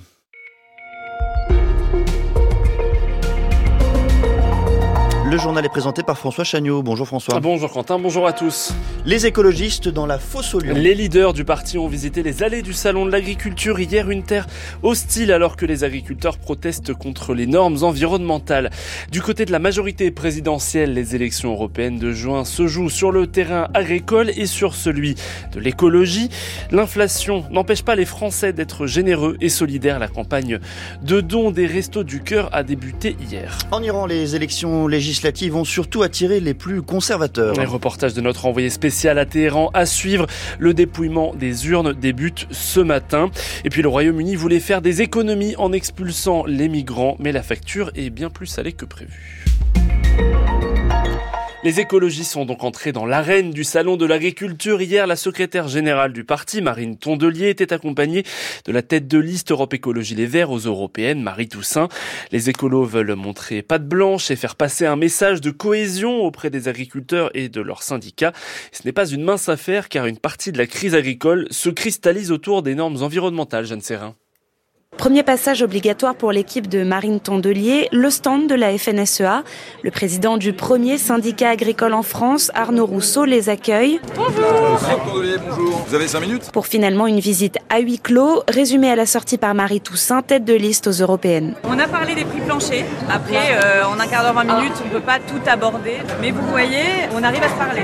Marie Toussaint totalement éclipsée de cette visite au profit de Marine Tondelier. C'est elle qui est à la manœuvre pour le rendez-vous le plus important de cet après-midi au stand de la coordination rurale. Une terre hostile pour Marine Tondelier qui ironise dès son arrivée. Elle n'est pas piégée cette chaise Pas encore. C'était la première rencontre officielle avec le syndicat, l'occasion enfin d'exposer leur point de vue sur la crise agricole. Christian Convert, secrétaire général de la coordination rurale. Le pragmatisme de l'idéologie, merci, on n'en veut pas. Il faut qu'on arrête de nous stigmatiser. Ce que vous faites, c'est ici dans les bureaux parisiens, mais que vous ne comprenez pas notre réalité. Alors ça, ça va m'énerver. Marine Tondelier tente de trouver des points de cohésion. La parole à la défense. Voilà. Je pense qu'il y a eu des préjugés sur la relation entre les agriculteurs et les écologistes. Mais les désaccords reviennent vite sur la question de l'irrigation, des contrôles de l'Office français de la biodiversité et sur la gestion des prédateurs. La discussion se finit dans une opposition franche. Venez travailler avec les éleveurs en montagne. Mais tu peux faire la tête que tu veux. Je changerai pas de En tout cas, vous avez intérêt à nous inviter vraiment chez vous parce Oui, que nous, on va oui, venir, oui, hein. oui. Et par l'irruption virulente d'un syndicaliste. D'accord. Seule véritable perturbation, la tournée des écologistes au salon s'est finalement déroulée sans accroc, alors qu'à quelques mètres d'eux, le ministre de l'Agriculture Marc Fesneau et celui de la Transition écologique Christophe Béchu défilaient sous les G2 et les huées. Et cet euh, accueil glacial pour les ministres ne présage rien de bon pour la visite aujourd'hui de la tête de liste de la majorité aux élections européennes, Valérie Hayé. L'agriculture ne sera évidemment pas le seul sujet euh, pour le- les macronistes. À une semaine du premier meeting, les uns et les autres poussent leurs idées et un député Renaissance remet sur la table l'idée d'un impôt minimum européen sur les grandes fortunes pour financer notamment la transition écologique, Rosalie Lafarge. C'est le retour dans le débat de l'ISF vert, celui évoqué par l'économiste Jean Pisani-Ferry l'an dernier, immédiatement écarté alors par le gouvernement en place, avec un mot d'ordre, l'impôt n'est pas la solution. Au niveau national, en tout cas, nuance-t-on dans les troupes présidentielles. On ne veut pas faire de la France la championne du monde ou d'Europe de la taxe, mais si c'est valable pour tous, pas de problème, résume un proche d'Édouard Philippe.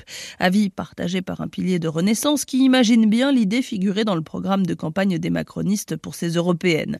Plusieurs cadre du parti juge d'ailleurs la piste plutôt bonne et cohérente avec la volonté affirmée mercredi par Bruno Le Maire en marge du G20 des ministres des Finances au Brésil d'accélérer sur la mise en place d'une taxation des milliardaires au niveau cette fois international. Mais d'autres, dans la majorité, rient un peu jaune. Au Modem, on rappelle que le président du groupe centriste à l'Assemblée a proposé déjà cet ISF vert européen il n'y a même pas six mois. Et autour de Jean-Paul Mattei, on se souvient d'un accueil, disons, plutôt glacial de la part de Bercy. On nous a fait sentir que c'était une idiotie. Le maire a dit niette, raconte l'entourage de l'élu.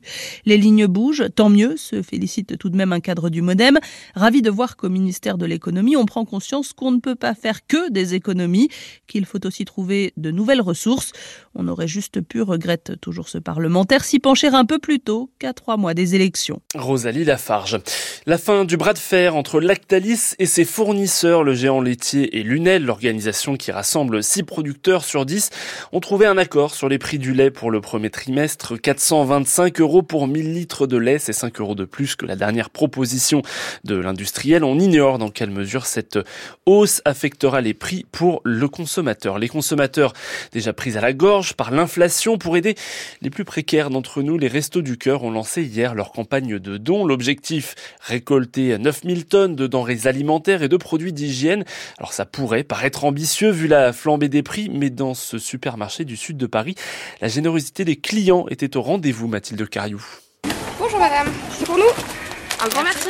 Chasuble bleu rose, carton dans les bras, les bénévoles accueillent les clients dans les allées. De petits écriteaux leur indiquent quels produits choisir. Pâtes, euh, conserves de thon, de poisson conserve de légumes, euh, ce genre de choses. Emmanuel récupère le tout à la sortie. Chaque année, on a un peu peur à cause de l'inflation, de savoir que les gens qui ont du mal à boucler eux-mêmes leur euh, fin de mois euh, sont peut-être moins généreux et pour l'instant, ça donne. Les gens, les gens sont sensibles à la cause. C'est précisément le cas d'Annie qui dépose une dizaine de produits dans le caddie des restos. Cette année, j'ai fait un gros effort. J'ai tout multiplié par X fois. Pareil pour Sandra qui ajoute une bouteille de jus de fruits à son paquet de pâtes habituel. C'est vrai que normalement, je donne pas le jus de fruits, mais j'ai dit qu'on peu de sucre pour euh, de l'énergie et tout ça, ça fait plaisir toujours. C'est parfait, génial.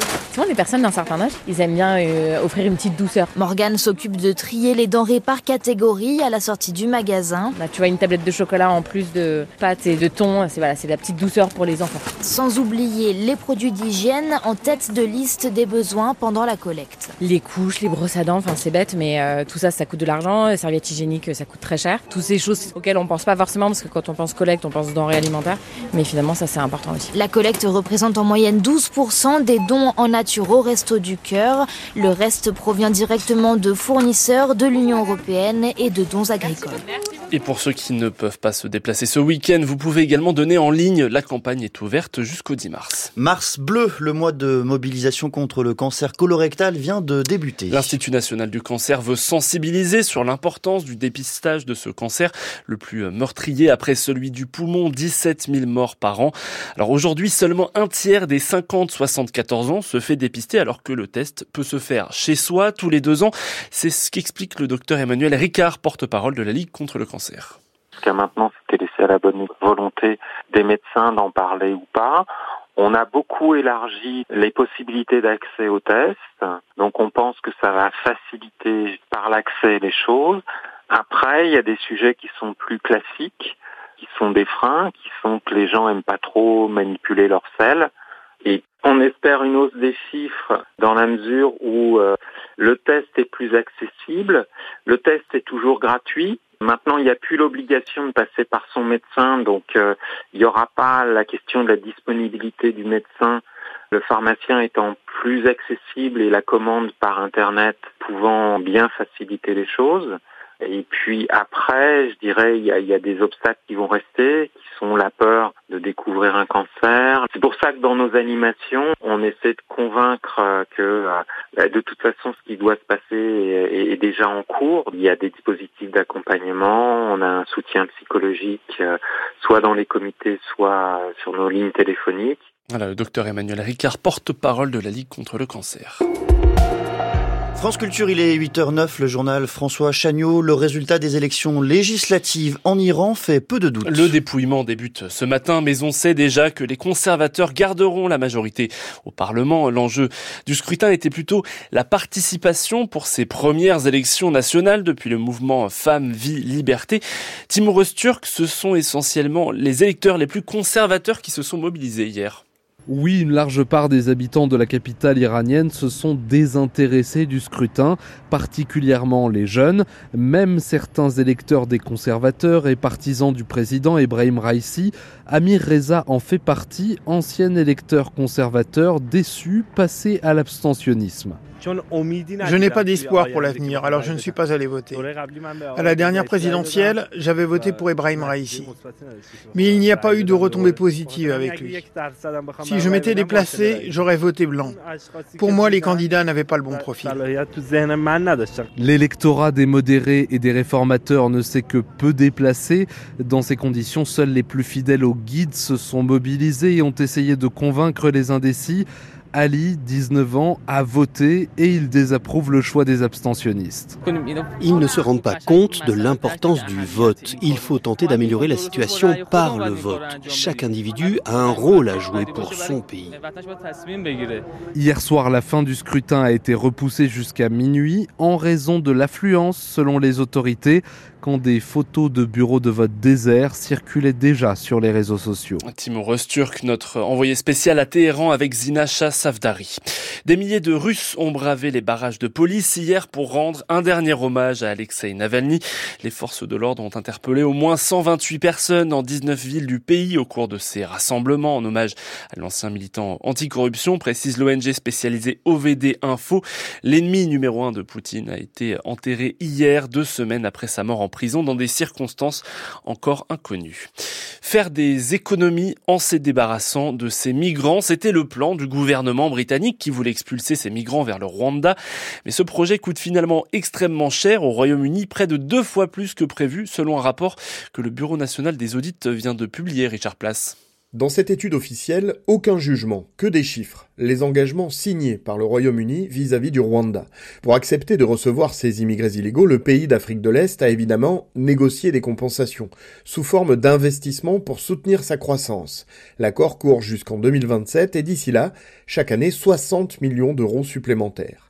Des versements ont déjà eu lieu et d'autres viendront si, en effet, des réfugiés sont envoyés là-bas. Des frais d'hébergement, la santé, la nourriture.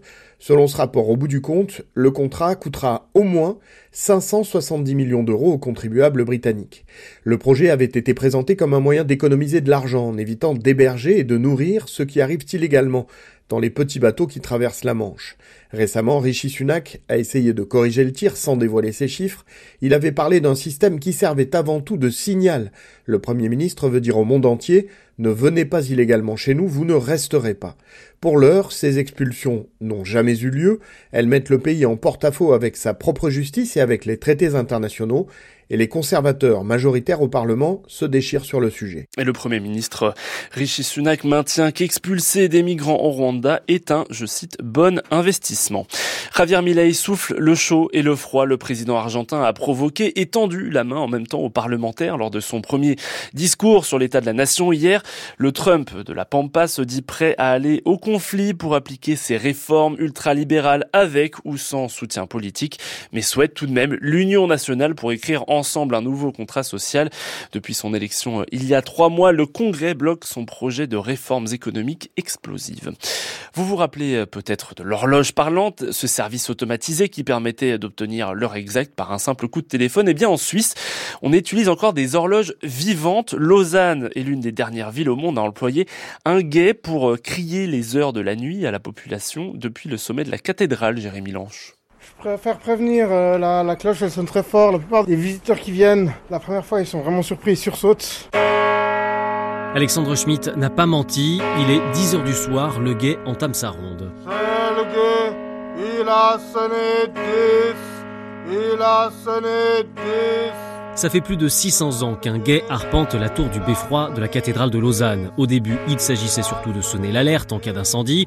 Aujourd'hui, son rôle est principalement folklorique, mais pas que. Je pense que pour beaucoup de gens, c'est une particularité qui participe un peu à leur identité de Lausannois, dans le sens où c'est quelque chose qu'il y a ici mais qu'il n'y a pas ailleurs. Pas besoin d'être un baryton pour devenir gay. Depuis trois ans, une femme, Cassandra Berdo, remplace le gay titulaire quand il est absent, une première en Europe. J'ai pas un don particulier au niveau de la voix. Je pense que c'est au niveau de ma personnalité qui m'a permis d'avoir ce poste, le fait d'être très intéressé par ma ville, d'être assez intéressé par l'histoire. J'ai fait des études d'histoire, d'aimer recevoir, euh, d'aimer partager mes passions. Le lieu est déjà tellement formidable que moi j'ai pas grand chose à rajouter pour que les gens soient émerveillés. Le dernier gay est parti à la retraite après 21 ans à arpenter le beffroi. Alexandre Schmitt, lui, n'est là que depuis quelques semaines. En moyenne, les gays de la cathédrale de Lausanne restent à leur poste entre 10 et 30 ans. Voilà, reportage signé Jérémy Lange, correspondant de RFI et de France Culture en Suisse. Et vous me le, le signaliez à raison, euh, Quentin, l'horloge parlante en France, elle n'existe plus depuis le 1er, juillet 2022. Voilà vous le savez. La météo, temps couvert et pluvieux sur une large partie du pays. Les seuls éclaircies seront pour le Roussillon et la Corse cet après-midi. Il fera entre 6 et 12 degrés. Ça, c'est pour ce matin. 8h15 sur France Culture, les matins, se poursuivent avec vous, Quentin Lafay. Merci beaucoup François Chagnot, nous sommes tous les deux régulièrement des horloges vivantes également. Il est 8h15 et dans un instant même, quel programme pour cette deuxième heure des matins du samedi à 8h40 Un documentaire important, bouleversant même, disponible sur la plateforme arte.tv intitulé État limite, un film sur l'univers de la psychiatrie.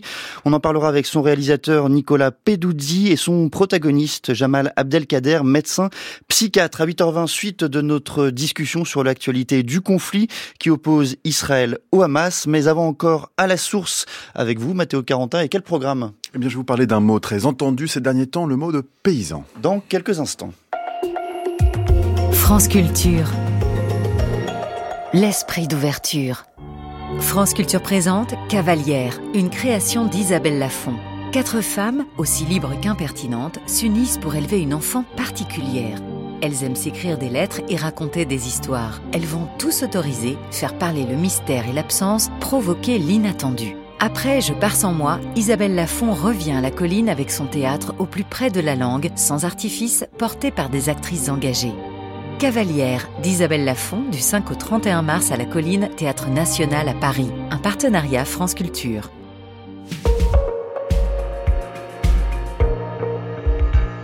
8h16 sur France Culture, l'heure d'à la source avec vous, donc Mathéo Caranta. Et chaque semaine, vous retracez le fil d'un mot ou d'une idée et un mot qui s'impose depuis plusieurs semaines dans l'actualité, paysan. Oui, depuis le début du mouvement des agriculteurs, c'est ce mot qui résonne dans l'actualité, dans les déclarations politiques, dans les salons de l'agriculture. Parfois comme slogan pour revendiquer un revenu paysan, parfois comme moyen de louer à peu de frais le bon sens paysan ou encore comme outil d'opposition morale entre un monde hors sol et un monde paysan ancré, lui, dans le réel. Signe que le mot est à la mode, il a retenti dans la salle de l'Olympia à Paris la semaine dernière lors de la cérémonie des Césars lorsque le meilleur espoir masculin, Raphaël Quenard, l'a fait applaudir par le public. Le mot paysan est devenu un symbole inattaquable mais ambigu et avant tout pluriel.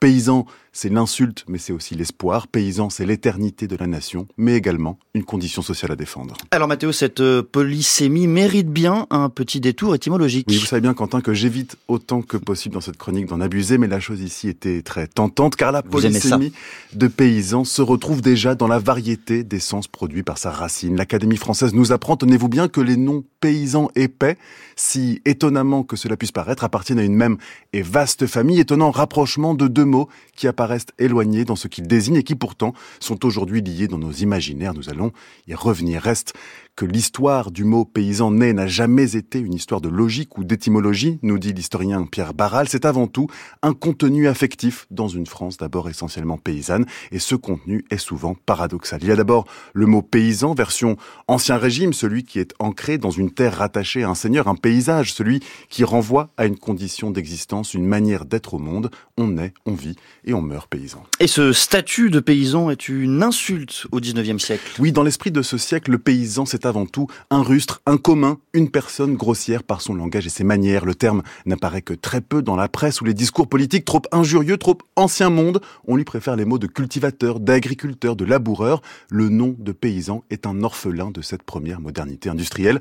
De là, un lien de cause à effet parce qu'à la fin du 19e siècle déjà, paysan renvoie à une nostalgie mythifiée de ce qui peut-être n'a jamais été, à un tableau de Jean-François Millet, à une figure idéalisée, récupérable à souhait. Et la récupération politique, Mathéo, ne se fait pas attendre. Oui, on loue à droite l'honnêteté paysanne, Quentin sa force de réserve face aux agitations ouvrières des villes, on oppose le mépris des lettrés et des élites face à la sagesse des campagnes, et un front paysan est créé en 1934 pour lutter contre la baisse des prix d'achat de la production agricole. Un slogan dit « Ruiner le pays c'est ruiner la France. Et c'est ainsi que le motif du paysan s'assimile au discours millénariste des nations européennes. Les paysans sont alors les ressortissants de la terre, ceux dont sont issus les nations. Un premier ordre encensé en France, tenez-vous bien, par le maréchal Pétain lui-même, qui se faisait surnommer, vous l'avez peut-être deviné, le maréchal mm. paysan. Alors n'allez pas croire que la trajectoire de paysan ne se fait qu'à droite, c'est là justement cette polysémie, son ambiguïté, puisqu'au moment même où il est chargé de ces symboles réactionnaires, eh bien à ce même moment, ça, il s'affirme aussi un socialisme paysan qui parle lui volontiers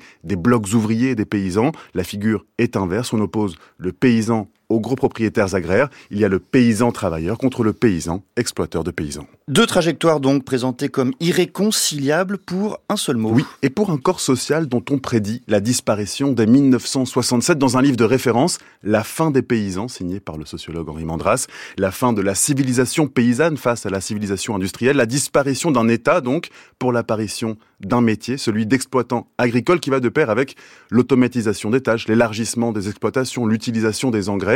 Et Mandras avait vu juste de 6 millions à l'orée du XXe siècle. On comptait en France moins de 400 000 agriculteurs au dernier recensement. Dans ce contexte, le paysan devient un nom évocateur par lequel témoigner d'une autre façon d'habiter la terre. On parle désormais d'agriculture paysanne, critique du productivisme, des idées d'ailleurs portées par une confédération paysanne créée en 87. Il y a aussi les néo-paysans qui rêvent d'une vie pacifiée. Nous y voilà dans les campagnes. Et au fur et à mesure que le nombre d'agriculteurs se réduit, que les paysans disparaissent, son nom fleurit à nouveau.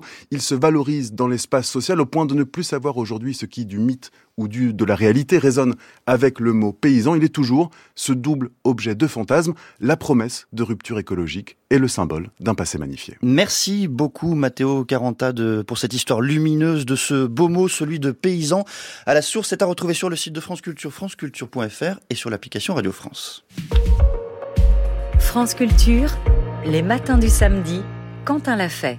Et suite de notre conversation sur Gaza, sur le drame humanitaire euh, qui s'est passé, déroulé jeudi dernier, et plus largement sur l'actualité de ce conflit qui oppose Israël au Hamas avec Vincent Lemire. Il est historien, professeur à l'université Gustave Eiffel, co-auteur de la bande dessinée intitulée Histoire de Jérusalem, une bande dessinée qui a paru aux éditions Les Arènes en 2022. Et nous continuons avec vous, Aurélie Godard.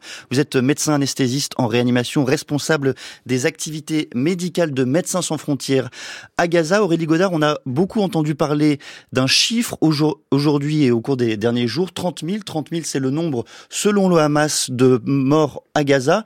Comment est-ce que vous, vous analysez, vous prenez ce chiffre? Est-ce qu'il faut faire confiance plus généralement au Hamas dans le décompte des morts et des victimes à Gaza?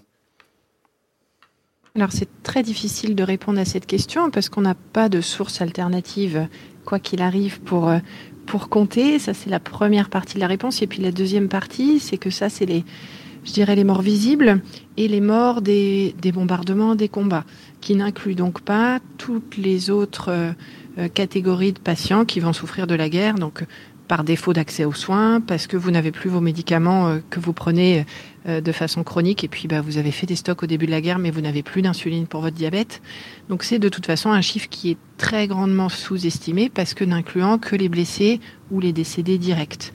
Euh, et puis ensuite, l'accès à beaucoup d'endroits de la bande de Gaza reste très difficile, si ce n'est impossible, et donc c'est effectivement euh, mission très ambitieuse que de faire un décompte macabre euh, de, tous ces décédés. Quoi qu'il en soit, le chiffre est bien au-delà euh, et n'inclut même pas les, projections euh, de besoins de santé de ces, patients qui ont été amputés, qui ont des blessures qui vont durer pendant des semaines ou des mois, et qui feront le lit de handicap lourd et de besoins médicaux importants aussi dans les prochains mois et années, même dans l'hypothèse d'un scénario favorable de, paix durable dans les prochains jours ou, semaines, si on arrive encore à croire à ça.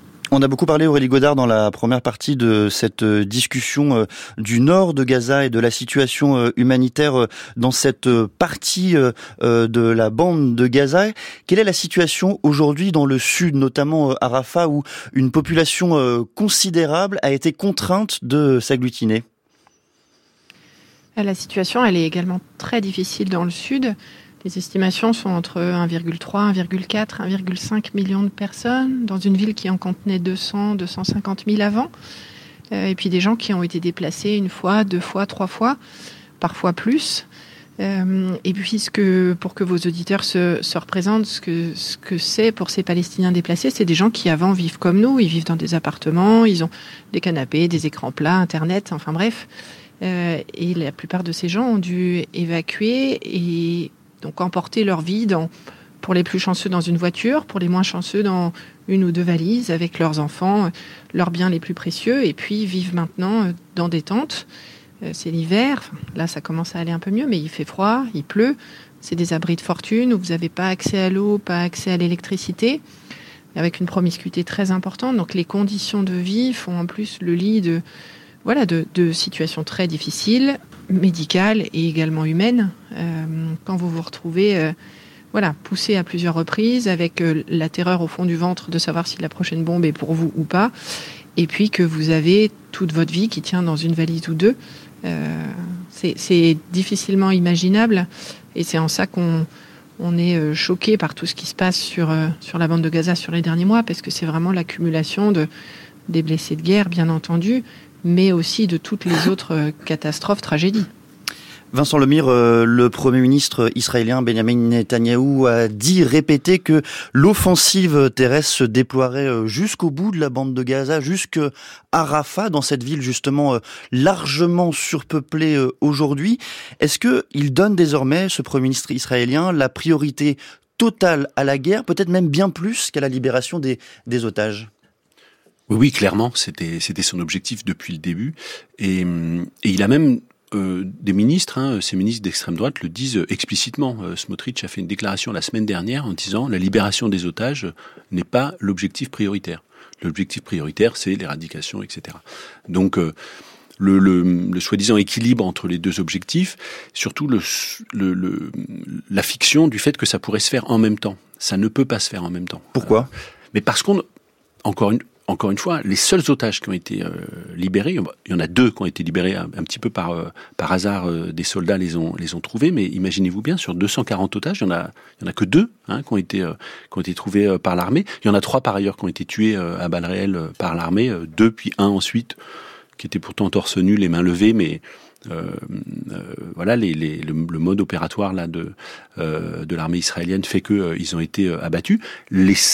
Les seuls otages qui ont été libérés, hein, une, centaine d'otages, c'était au moment d'une trêve, parce que ça permet de sécuriser euh, des corridors, de les faire sortir. La trêve, elle est négociée euh, au Caire ou à Doha par, la branche politique du, du Hamas. Euh, les, les, troupes euh, de la branche militaire du Hamas qui détiennent les otages, ils n'ont pas euh, des, euh, des, portables GSM branchés, hein, si vous voulez, parce qu'ils savent très bien qu'il y a des drones israéliens partout, ils veulent pas être localisés. Donc rien que de transmettre les informations, de transmettre les listes dans un sens, dans un autre. Vous vous souvenez, la première trêve, on avait des listes extrêmement précises de noms, etc. Tout ça est, tout ça est négocié. Tout ça suppose tout ça ne peut pas se faire dans le chaos euh, actuel. Euh, et néanmoins, comment est-ce que la société israélienne accueille ce que vous êtes en train de, de décrire, euh, Vincent Lemire, la pression de l'opinion publique, la pression notamment des familles des, des otages?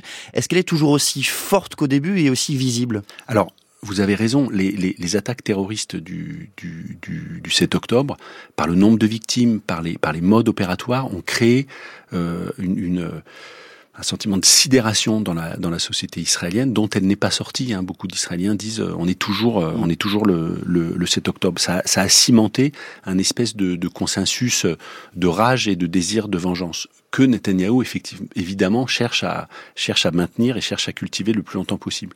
Le seul dissensus effectivement c'est sur la question euh, c'est sur la question des otages. D'autant plus que ces otages, on le sait, hein, sont massivement des originaires de ces fameux kibbutz qui sont plutôt des laïcs de gauche, qui étaient d'ailleurs souvent très très engagés dans la coopération avec avec les gens de Gaza. Donc là, on a les deux Israël qui se réveillent d'une certaine manière sur les objectifs de guerre. Euh, c'est vrai que, que le, le, consensus israélien, il est, il est enfin, il est en train de se fissurer. C'est toujours très très très très compliqué avec Netanyahou parce que c'est un c'est un piètre stratège, mais c'est un maître tacticien. Hein. Il a il a il a toujours euh, ces, ces, ces façons comme ça de, de euh, à la fois de diviser la société, d'hystériser euh, le débat pour finalement emporter la, la mise. Mais c'est vrai qu'il y a les familles d'otages. C'est vrai qu'il y a les ultra orthodoxes qui sont quand même le pivot de la coalition de Netanyahou actuelle. Il y a des ministres, on va dire raisonnable de son cabinet de guerre, Yoav Galant et Benny Gantz, qui il y a quelques jours ont fait une déclaration publique en disant il faut que les ultra-orthodoxes euh, soient euh, enrégimentés, enfin fassent, euh, fassent leur service militaire. C'est un vieux, vieux, vieux débat, vieux sujet, en Israël, mais là, avec ce qui se passe à, à, Gaza, il y a quand même énormément de réservistes, hein, il y a 200 000, 300 000 réservistes. Là, Netanyahou, face à cette revendication, n'a que deux mauvaises solutions. Soit il refuse et Benny Gantz et Yoav Galant font sortir du cabinet de guerre et il n'en restera rien et il lui restera, il ne pourra plus faire la guerre, Netanyahu, soit il accepte et les ultra-orthodoxes sortent de la coalition et il y a des élections euh, immédiatement.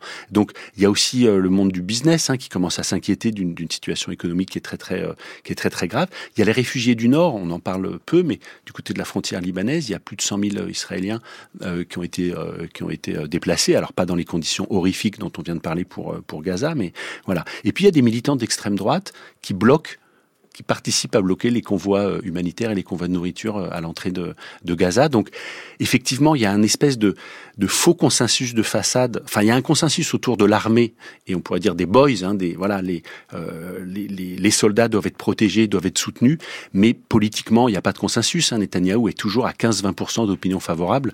Il est, il n'y a pas de leadership quoi en, en Israël et c'est un des, un des problèmes israéliens du moment. Aurélie Godard, une euh, dernière question à votre endroit, car vous devez euh, retrouver euh, l'hôpital dans lequel vous travaillez. On a beaucoup parlé, entendu parler ces derniers jours d'une possible trêve, notamment une trêve pour le ramadan, une trêve qui débuterait logiquement le 10 mars, mais qui serait remise en cause à cause de ce jeudi noir et du drame qui s'est déroulé il y a deux jours.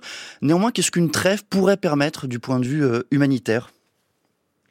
Alors ça permettrait, on l'espère, en tout cas une entrée d'aide beaucoup plus massive euh, sur la bande de Gaza, au sud comme au nord, et donc de soulager un peu le, les maux des derniers mois euh, incommensurables. Euh, et puis bah, de faire un peu aussi l'état des lieux, des dégâts. Euh, je suis médecin, donc de, de, ce qui me concerne, sur les infrastructures de santé qui ont été attaquées. Est-ce qu'elles sont fonctionnelles? Oui, non. Qu'est-ce qu'il va falloir pour les remettre en route? Euh, il y a plus de 2 millions de personnes, donc ça, ça, ne marchera pas avec les seules petites structures de santé euh, très limitées qu'on a sur Rafa. Donc il faudra pouvoir euh, relancer le système de santé, bien sûr aussi le système scolaire et toutes les autres infrastructures, mais en tout cas faire le bilan et puis espérons-le, bah, reprendre des activités pour toutes les populations qui en ont besoin, au moins à minima dans un premier temps. Mais voilà, faire une entrée d'aide massive, qu'on puisse reprendre un semblant de, système de santé qui fonctionne euh, très loin d'être à son niveau d'avant, mais qu'au moins on puisse euh, voilà, se relancer. Et puis pour la population, c'est aussi un peu le. Euh, ils sont très résilients, les Palestiniens extrêmement résilients, très forts, très.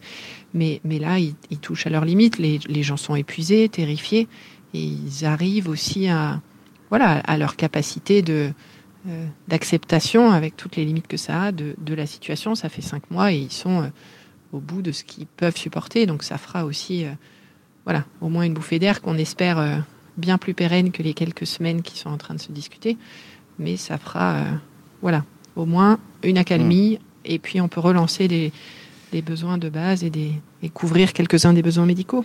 Merci beaucoup Aurélie Godard d'avoir participé à cette émission. Je rappelle que vous êtes euh, médecin anesthésiste en réanimation, responsable des activités médicales de Médecins sans frontières à Gaza. Vincent Lemire, euh, pour vous, depuis jeudi, cette euh, perspective possible d'une trêve qui pourrait commencer au moment du ramadan, au moment du début du ramadan, elle est totalement remise en cause?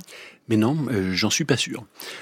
effectivement, alors Joe Biden avait parlé il y a deux trois jours en mangeant une glace à la vanille euh, d'une trêve qui arriverait le lundi. Alors ce lundi, personne n'a compris euh, cette cette date.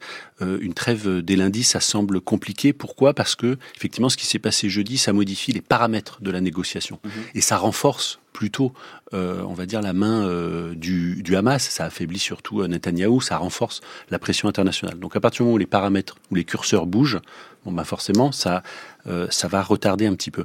Mais euh, vous l'avez dit, euh, la, la, la, date butoir du Ramadan est toujours là. C'est vrai que c'est dimanche 10 mars, mais bon, euh, samedi, euh, c'est un jour compliqué. Le vendredi, c'est la grande prière. Donc, mhm. en fait, euh, c'est plutôt d'ici d'ici jeudi hein, que ça pourrait se mettre en place. Donc, non, non, moi, je, je ne crois pas du tout. Ça la, peut-être que ça la retarde un tout petit peu, mais euh, c'était Netanyahou. Ça reste Netanyahou reste l'obstacle à ce à ce cessez-le-feu. Euh, il est affaibli parce qu'il est arrivé, parce qu'il est arrivé euh, jeudi, euh, et, et, les États-Unis et Biden et, et l'opposition démocrate, etc., et l'opinion publique internationale partout en Europe et les gouvernements. On n'avait pas entendu Emmanuel Macron, Stéphane Séjourné s'exprimer de façon aussi claire et nette, et puis le gouvernement britannique. Enfin, il y a y compris des des pays qui étaient très très proches d'Israël, qui restent très très proches d'Israël, qui sont en fait en train de s'inquiéter aussi de l'effondrement euh, de l'image d'Israël dans le dans l'opinion publique euh, internationale. Vous dites que la tragédie de jeudi a permis de revoir les paramètres de la négociation. Où est-ce que cette négociation a lieu aujourd'hui? Vous évoquiez un peu plus tôt dans dans notre échange euh, Le Caire et Doha. Qui concrètement participe à négocier cette trêve? Mais écoutez, depuis, le 7 octobre, hein, on, on, rappelle que euh, le Hamas, hein, c'est un, un mouvement euh, complexe, c'est un mouvement avec une branche militaire et une branche politique on sait que le 7 octobre, c'est la branche militaire, ne serait-ce que parce que pour des raisons opérationnelles, on ne va pas discuter en assemblée générale, si vous voulez, ou même en réunion politique, qui sont euh, avec des informateurs israéliens partout, euh, d'une opération telle que le 7 octobre. Donc il y a la branche militaire qui a décidé euh, unilatéralement et toute seule du 7 octobre. Il y a la branche politique, donc c'est à Doha. La branche politique, c'est Ismaël Haniyeh. Ismaël Haniyeh, c'est quelqu'un qui a été Premier ministre de Mahmoud Abbas pendant quelques mois après avoir remporté les élections législatives en 2006. Euh, il y a des responsables du Hamas aussi euh, au Liban, il y en a en Turquie. Voilà, il y a des réunions qui se font euh, au Caire. il, y a, eu une réunion aussi il y a quelques jours, il y a deux jours en fait à Moscou. c'est aussi pour ça que je dis que ces deux conflits sont liés, hein, on, le, on, le, sait depuis le début, entre, entre les responsables du Hamas et l'autorité palestinienne pour préparer en fait la suite Hein, et cette fameuse question de l'autorité civile pour que ce qui est arrivé jeudi euh, n'arrive plus. Donc euh, les négociations, elles doivent d'abord se faire. Alors c'est plutôt à Doha, on va dire, que les euh, que les Israéliens rencontrent les négociateurs palestiniens. Mais ensuite, il faut que tout ça soit transmis effectivement jusqu'à la branche militaire qui détient euh, les otages dans les sous-sols de Gaza. L'actualité de ce conflit, elle se passe également euh, en Cisjordanie. On parle beaucoup de Gaza depuis euh, depuis cette depuis le début de cette conversation, mais il faut également évoquer la Cisjordanie où lundi le gouvernement de l'autorité palestinienne a remis sa démission. Qu'est-ce qui s'est passé concrètement? Pourquoi cette démission est-elle advenue et plus encore, qu'est-ce qu'elle représente? Est-ce que c'est d'abord un symbole ou une vraie réforme de l'organisation euh, de libération de la Palestine? Non, c'est pas une réforme, mais c'est, euh, on va dire, un signal pour ouvrir le jeu. Et c'est pour ça que c'est relié avec ce que je venais de dire sur sur Moscou, des discussions avec le euh, avec le Hamas, avec euh, avec euh, l'administration américaine. Il s'agit de préparer la suite en fait. les seuls qui réfléchissent véritablement à la suite aujourd'hui, ce sont ce sont effectivement les Palestiniens et, et y compris avec avec les Américains. Alors rappelez-nous peut-être d'un mot ce qui s'est passé. Cette démission, elle est issue des pressions notamment, notamment des pressions américaines et internationales. Pourquoi elle a lieu maintenant et qu'est-ce qui devrait advenir? En fait, ce qui, ce qui, euh, Joe Biden a parlé euh, très vite après le 7 octobre d'une autorité palestinienne qui serait revitalisée euh, et voilà et qui pourrait avouer les Américains savent, ils ont quand même, Biden l'a dit d'ailleurs tout de suite, il a dit nous avons appris de nos erreurs, euh, euh l'Afghanistan, euh, l'Irak, etc. On a parlé de la Somalie tout à l'heure, c'est-à-dire euh, comment il ne faut pas faire la guerre. Quoi. Euh, et donc il faut une autorité civile locale, et cette autorité civile, on peut pas l'amener, on peut pas l'amener à l'arrière d'un pick-up militaire. Il faut qu'elle ait un semblant de base, de base démocratique et, et légitime. Donc voilà, il s'agit de, il s'agit en fait de, de, de de, de, de rebooter en fait un peu le jeu politique euh, palestinien, il faut rappeler et on peut pas, c'est ça ne veut pas dire qu'il faut qu'il faut s'en réjouir, mais il faut rappeler que les dernières élections législatives, c'est celle de 2006, et qu'elles avaient été remportées très largement par le Hamas. Et à la loyale, hein, il y avait des milliers d'observateurs internationaux partout, dans tous les bureaux de vote, très très largement à Gaza, mais très largement aussi en Cisjordanie. Et que depuis, aucune élection n'est organisée et la moindre perspective même d'une élection possible est repoussée. Oui, mais il y a deux endroits où les gens votent, c'est les universités et les municipalités.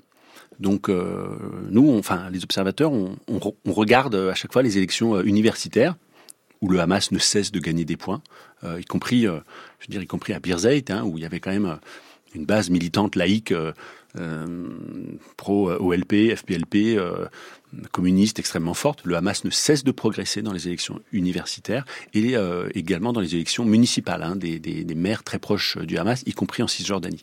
Et puis il faut donc il faut redire aussi que le Ramadan arrive.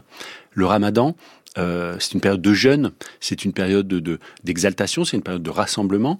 Au moment du Ramadan, il peut y avoir jusqu'à 100 000 plus de 100 000 personnes rassemblées sur l'esplanade des mosquées. Le ministre israélien du patrimoine a euh, déclaré hier qu'il fallait annuler le mois de Ramadan et ne pas avoir peur d'une escalade des tensions et voire de confrontation, non seulement en Cisjordanie, non seulement à Jérusalem-Est, mais y compris sur l'esplanade des mosquées euh, s'il fallait. Il y a en ce moment un débat très dur au sein euh, des services de sécurité israéliens et entre le service de sécurité et le gouvernement et les ministres d'extrême droite pour savoir si on va euh, laisser en fait un plein accès à l'esplanade des mosquées. Il faut rappeler tout est lié. Hein. Il faut rappeler que l'opération terroriste du 7 octobre, elle s'appelait Déluge d'Al-Aqsa. Hein. donc la justification, c'était les menaces du gouvernement d'extrême droite israélien sur, euh, sur la mosquée Al-Aqsa. D'un mot, Vincent Lemire, euh, dans la nuit du jeudi 22 au 23 février, le Premier ministre israélien a prévu le maintien d'une présence militaire dans l'enclave, dans un plan euh, de l'après qu'il a dévoilé. L'autorité palestinienne, elle, a rejeté ce plan qui perpétue l'occupation, tandis que les États-Unis ont rappelé leur refus d'une réoccupation de Gaza. Est-ce que cet après, il est quand même un tant soit peu pensé par Israël, où Israël se trouve forcé, je parle du gouvernement israélien bien sûr, où ce gouvernement israélien se trouve forcé de réfléchir à un après? Alors, Netanyahu a annulé plusieurs fois les réunions qui étaient prévues au sein de son cabinet de guerre, réunions à huis clos, les réunions qui étaient prévues pour parler du jour d'après, the day after.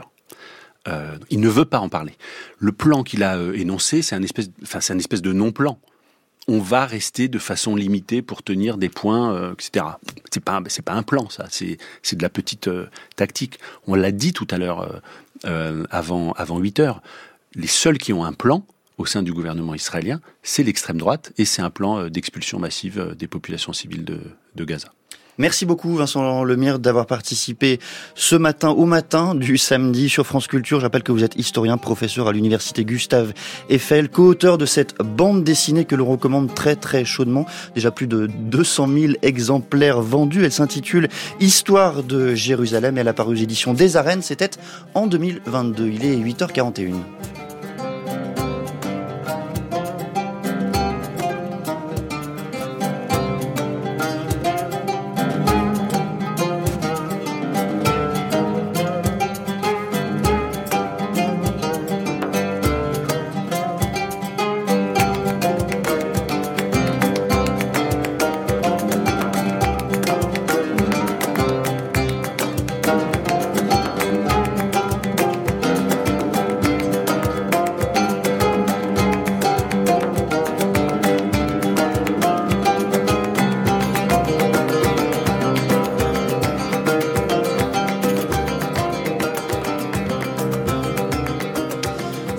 Il est 8h42.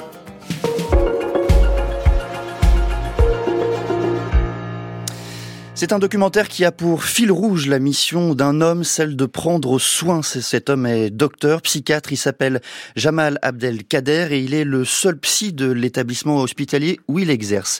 C'est un documentaire sur la paupérisation de notre système de santé, sur le désert psychiatrique en plein établissement de santé. C'est un film qui montre que dans la relation humaine, dans la fécondité du tête-à-tête, tout repose, l'espoir, la résilience, la volonté, le courage aussi.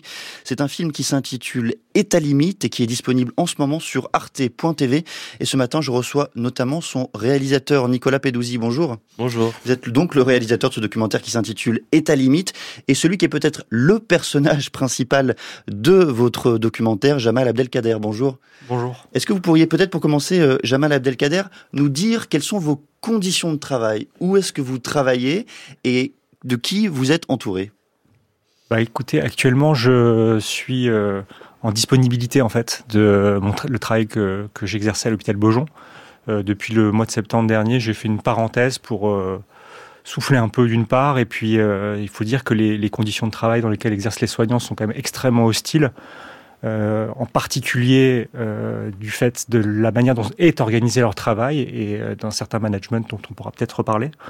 Et donc là, pour le moment, je me suis essayé un, petit temps à travailler en prison et à, soigner des détenus. Et, et là aussi, j'ai pas très bien supporté l'environnement carcéral, donc j'ai pas fait de vieux os. Et, donc je fais des remplacements pour le moment, en attendant de me stabiliser.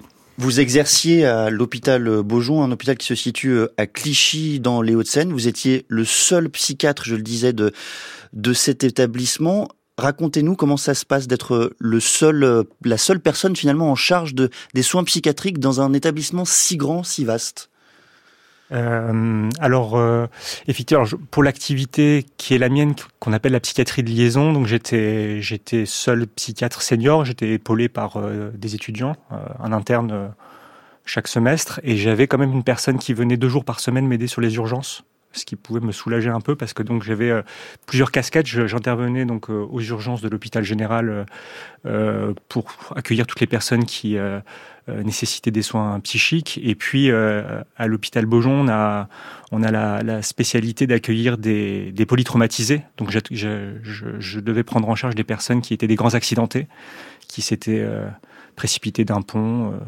Euh, par la fenêtre euh, sous la rame d'un train et qui avait des, des, blessures considérables, mais ces blessures étaient liées en fait à un processus psychiatrique qu'il fallait prendre en charge, euh, essayer de penser.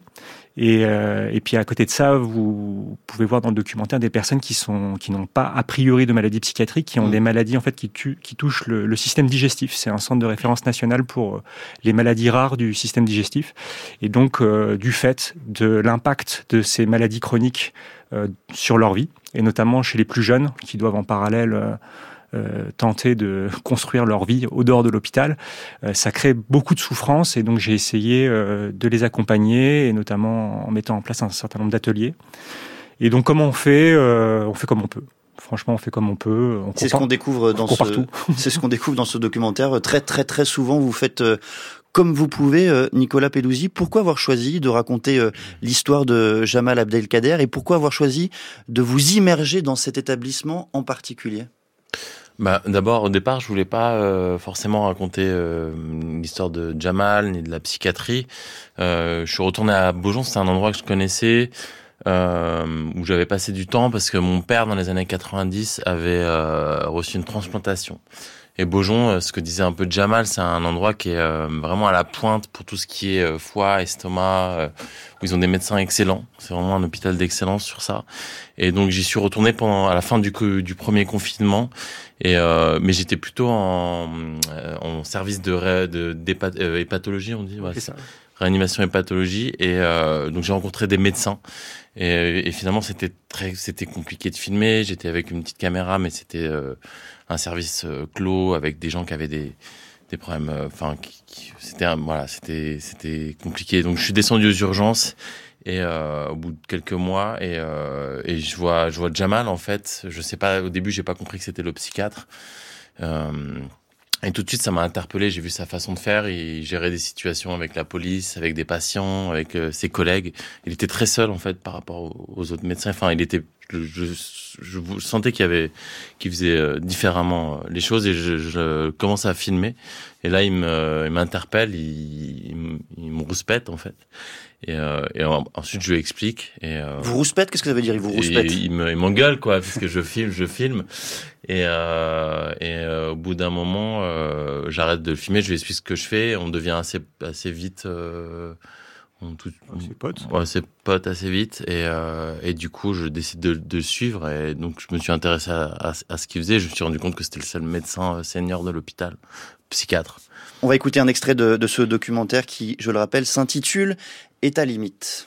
Alors je pense que Victoria va passer vous voir, pas aujourd'hui je crois. Elle m'a dit qu'elle passera ce week-end. Elle passera ce week-end. Euh, Mulésine, c'est un peu plus délicat. Elle est un tout petit peu plus fâchée. Mais je suis pas étonné. Elle, avait, elle, avait, elle a des raisons, je trouve, très légitimes de l'être. Vous, vous savez quelle raison J'imagine. Elle veut des preuves que ça va un peu mieux, ça dans le sens où vous êtes mieux capable de vous contrôler. Et elle veut que vous fassiez preuve de sincérité envers elle, d'honnêteté envers elle. Et alors, elle l'a pas demandé ça, mais moi je me demande si ça peut pas être utile. C'est que elle m'a fait part du fait qu'elle a, elle depuis petite, été exposée à votre, euh, à vos mises en danger. Ça lui a fait beaucoup peur, ça. Et en fait, elle vous en veut parce que elle se dit, mais elle s'est jamais excusée en fait de d'avoir été si euh, maladroite avec moi. Et moi, en fait, ça m'a terrorisé, en fait, d'avoir euh, ma grande sœur comme ça qui pouvait, euh, où je devais, je pouvais pas savoir si elle allait aller bien ou pas, si elle allait continuer de vivre ou pas.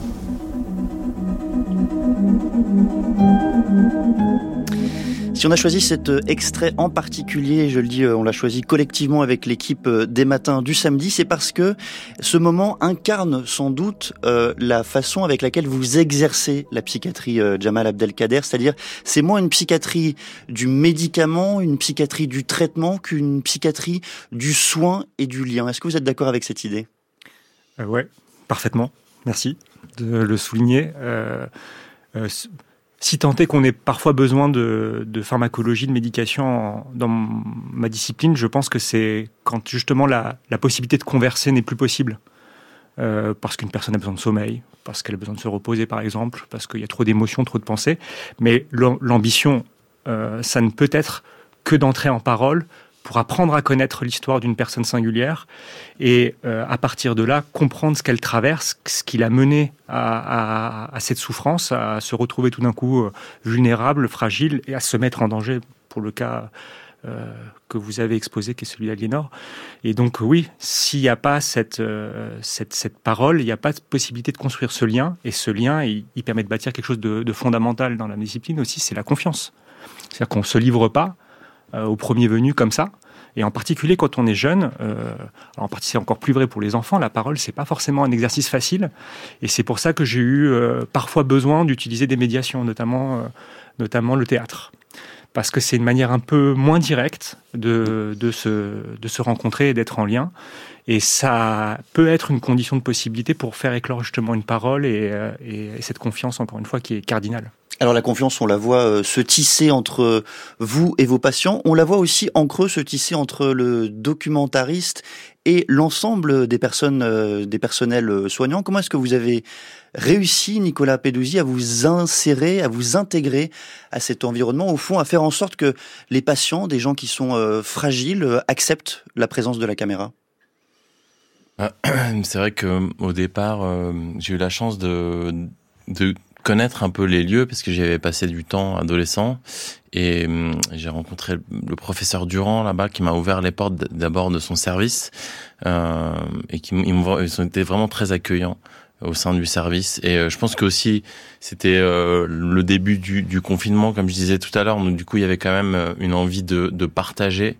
Et j'étais assez étonné de voir à quel point les gens que je rencontrais dans les services différents de l'hôpital que ce soit les infirmiers, les, soignants, avaient envie de, vous voyez, la caméra a envie de partager sur ce qui se passait à ce moment-là euh, à l'hôpital. Comment est-ce que vous le comprenez, cette envie de partager? C'est une envie de montrer ce qu'ils font, de lever le voile sur un environnement euh, méconnu? Je pense aussi, c'est ça. Par exemple, Jamal, quand, quand on s'est rencontrés, euh, euh, t'étais aussi très seul et, du coup, je, je pense que le fait que je sois là avec ma caméra, toi, c'est ce que tu me disais aussi, c'est ça t'a permis aussi de pouvoir parler de ta de, de, de, ton métier, quoi, de pouvoir échanger, de pouvoir aussi te confronter. Et, euh, et euh, tu faisais ça évidemment avec les internes, mais il y avait aussi euh, ce besoin-là. J'ai senti ça pas que chez toi, mais chez plein d'autres soignants, qui avaient une envie vraiment à ce moment-là de, qu'on montre aussi le, le, le métier d'une autre, autre façon, quoi. Jamal Abdelkader, à un moment du documentaire, vous évoquez ce que vous appelez vous-même le pas le dilemme du psychiatre, c'est-à-dire d'un côté l'envie de donner de la liberté aux patients parce qu'ils le demandent, parce qu'ils en ont sans doute besoin, d'un autre côté vous êtes contraint parfois euh, de les priver de cette liberté car ils ne sont pas, et ce sont vos termes, toujours dans le cadre de la raison. Comment est-ce que vous, au fond, comment est-ce que vous jugulez, comment est-ce que vous réglez ce dilemme au quotidien? Eh ben, c'est euh, c'est extrêmement difficile. C'est extrêmement difficile parce que justement, je, suis alors je suis très imprégné de cette idée que il y a une pour nous tous. Euh, j'allais dire comme espèce animale, euh, on arrive au monde dans une position totale de dépendance en fait, et on a besoin d'avoir une personne, deux personnes, parfois une institution qui nous porte et qui nous apporte euh, l'amour, l'affection, euh, la sécurité, et puis aussi l'alimentation, l'hygiène, pour qu'on puisse tout simplement continuer d'exister, de vivre. Et, et euh, alors c'est généralement ce que ce qu'on décrit dans une relation entre une mère et, et un bébé. Elle porte euh, son enfant, elle, elle, elle le rassure. Et, euh, et, donc moi, quand les personnes m'arrivent, c'est vrai que je, je, je, perçois une fragilité, une vulnérabilité. Parfois, elle est même pas reconnue par la personne qui m'arrive ce qui peut être parfois perçu comme un peu de la folie. Mmh. Et, euh, et, je dois quand même essayer d'être reconnu par cette personne comme étant malgré tout un médecin, donc quelqu'un qui peut porter cette fragilité. Et donc il y a, y a cette articulation où je sais qu'il y a une position un peu de, on va dire, d'une hiérarchie, mais dont l'objectif est euh, progressivement de s'horizontaliser pour que justement il puisse y avoir un retour à, à, à la liberté et que cette peut-être dépendance dans laquelle se retrouve cette personne, euh, je puisse être la personne qui l'accompagne pour l'en libérer. Donc euh, il y a, moi je suis très inspiré, ça peut être un, conseil pour les, étudiants euh, en médecine par euh, un passage dans, un ouvrage de Dostoïevski, les frères Karamazov, c'est un, le mythe du grand inquisiteur. Et en fait il y a cette confrontation entre une figure qui qui est celle de prôner une liberté, une liberté de penser, une liberté d'être, comment dire, d'être euh, euh, totalement indépendant et en même temps c'est si angoissant que parfois il faut se reposer sur une figure qui peut être une figure euh, alors qui doit pas nous enfermer en fait. Donc je, j'essaye d'être entre ces deux polarités. Euh, l'ambition étant quand même que les personnes puissent faire par elles-mêmes. Nicolas, euh, Nicolas Peduzzi, le champ de ce documentaire, c'est cet établissement, euh, ce service de soins psychiatriques, service tenu par un seul homme présent dans ce, studio. Et puis il y a leur champ. Leur champ, c'est la société. Peut-être, est-ce qu'au fond, filmer un hôpital, filmer euh, euh, ces patients-là, c'est aussi raconter une société plus largement qui va mal? Moi, c'était assez frappant euh, vite euh, que, pour moi, la, psychiatrie, en tout cas la façon dont Jamal était euh, euh, accueilli à l'intérieur de cet établissement, qui même géographiquement surplombe Paris, on voyait vraiment nous qu'on était au 15e étage, où le bureau de Jamal était vraiment au-dessus de la ville, donc c'était les, corps qui arrivaient euh, dans cet endroit. Et, pour moi, c'était vraiment, c'était frappant à quel point ça symbolisait la façon dont dans notre société on perçoit les gens qui sont euh, considérés comme fous et, la façon dont on les accueille, on les range parce que, comme Jamal le dit aussi un peu dans le film, ils sont pas productifs, ils, ils servent pas dans une dans une ville comme celle comme la nôtre. Et du coup, on les médicamente, on les envoie. Et j'ai vu que Jamal, euh, et je me suis rendu compte qu'il y avait encore des, des, individus pardon, qui, résistaient à ça, que ce soit Jamal, Lara ou, ou Romain qu'on voit dans le film, euh, qui, qui, en fait regardent les gens comme des êtres humains en face, et à un moment où c'était chaotique en plus, ils n'avaient pas le temps, et eux leur bataille c'était de retrouver ce, ce temps-là, et pour moi ouais c'était c'était pas que l'hôpital, c'était c'était notre système quoi. Jamal Abdelkader, euh, vous passez donc euh, votre vie à prendre soin des autres. Est-ce que vous arrivez à prendre un peu soin de vous-même lorsque vous quittez l'hôpital? Vous nous avez expliqué que vous aviez euh, mis pour un moment votre carrière entre parenthèses. Comment est-ce qu'on prend soin de soi dans ces moments? Bah, En tout cas, dans le moment qui a été filmé par Nicolas, peut-être que j'en faisais beaucoup trop. Euh, D'ailleurs, la première scène du film, c'est notre rencontre, et, et, je pense que je parais déjà un peu agacé, fatigué. Euh, J'ai des mots. Euh, Vous l'avez rouspété même. Un peu discourtois, ouais, envers la police. Et, et, euh, et, on voit à un moment donné aussi que j'en ai plein le dos, que j'ai mal au dos. Je m'arrête pas à ce moment-là, alors que je devrais euh, le faire. En fait, je pense qu'à un moment donné, quand on Enfin, il faut pas dépasser un petit peu euh, ses capacités et ses forces. Il faut savoir se reposer. Euh, et donc maintenant, je, je, je, je, compose davantage et je suis les conseils de de cette personne que j'ai rencontrée, euh, ce psychiatre dont on parle aussi à, un moment donné dans le, dans le film de Nicolas, et qui m'a donné tout simplement ce conseil. Il faut que vous preniez du temps pour vous, du temps pour vivre, euh, parce que c'est aussi comme ça que vous allez reprendre des forces et pouvoir alimenter convenablement votre travail. Merci beaucoup à tous les deux. Je rappelle le titre de ce documentaire. Il s'intitule État limite. Il est disponible sur arte.tv. Il est signé Nicolas Pedouzi, réalisateur, et en personnage principal, euh, Jamal Abdelkader, médecin. On le recommande très très chaudement. C'est un film absolument bouleversant. Merci également à ceux qui ont préparé cette émission. Pauline Chanu et Jules Crétois à la réalisation, Jean-Christophe Francis, comme chaque semaine. Et cette semaine à la technique, Marie-Claire Oumabadi. Dans un instant, les informations suivies de répliques par Alain Finkielkraut et aujourd'hui, les leçons de l'Ukraine.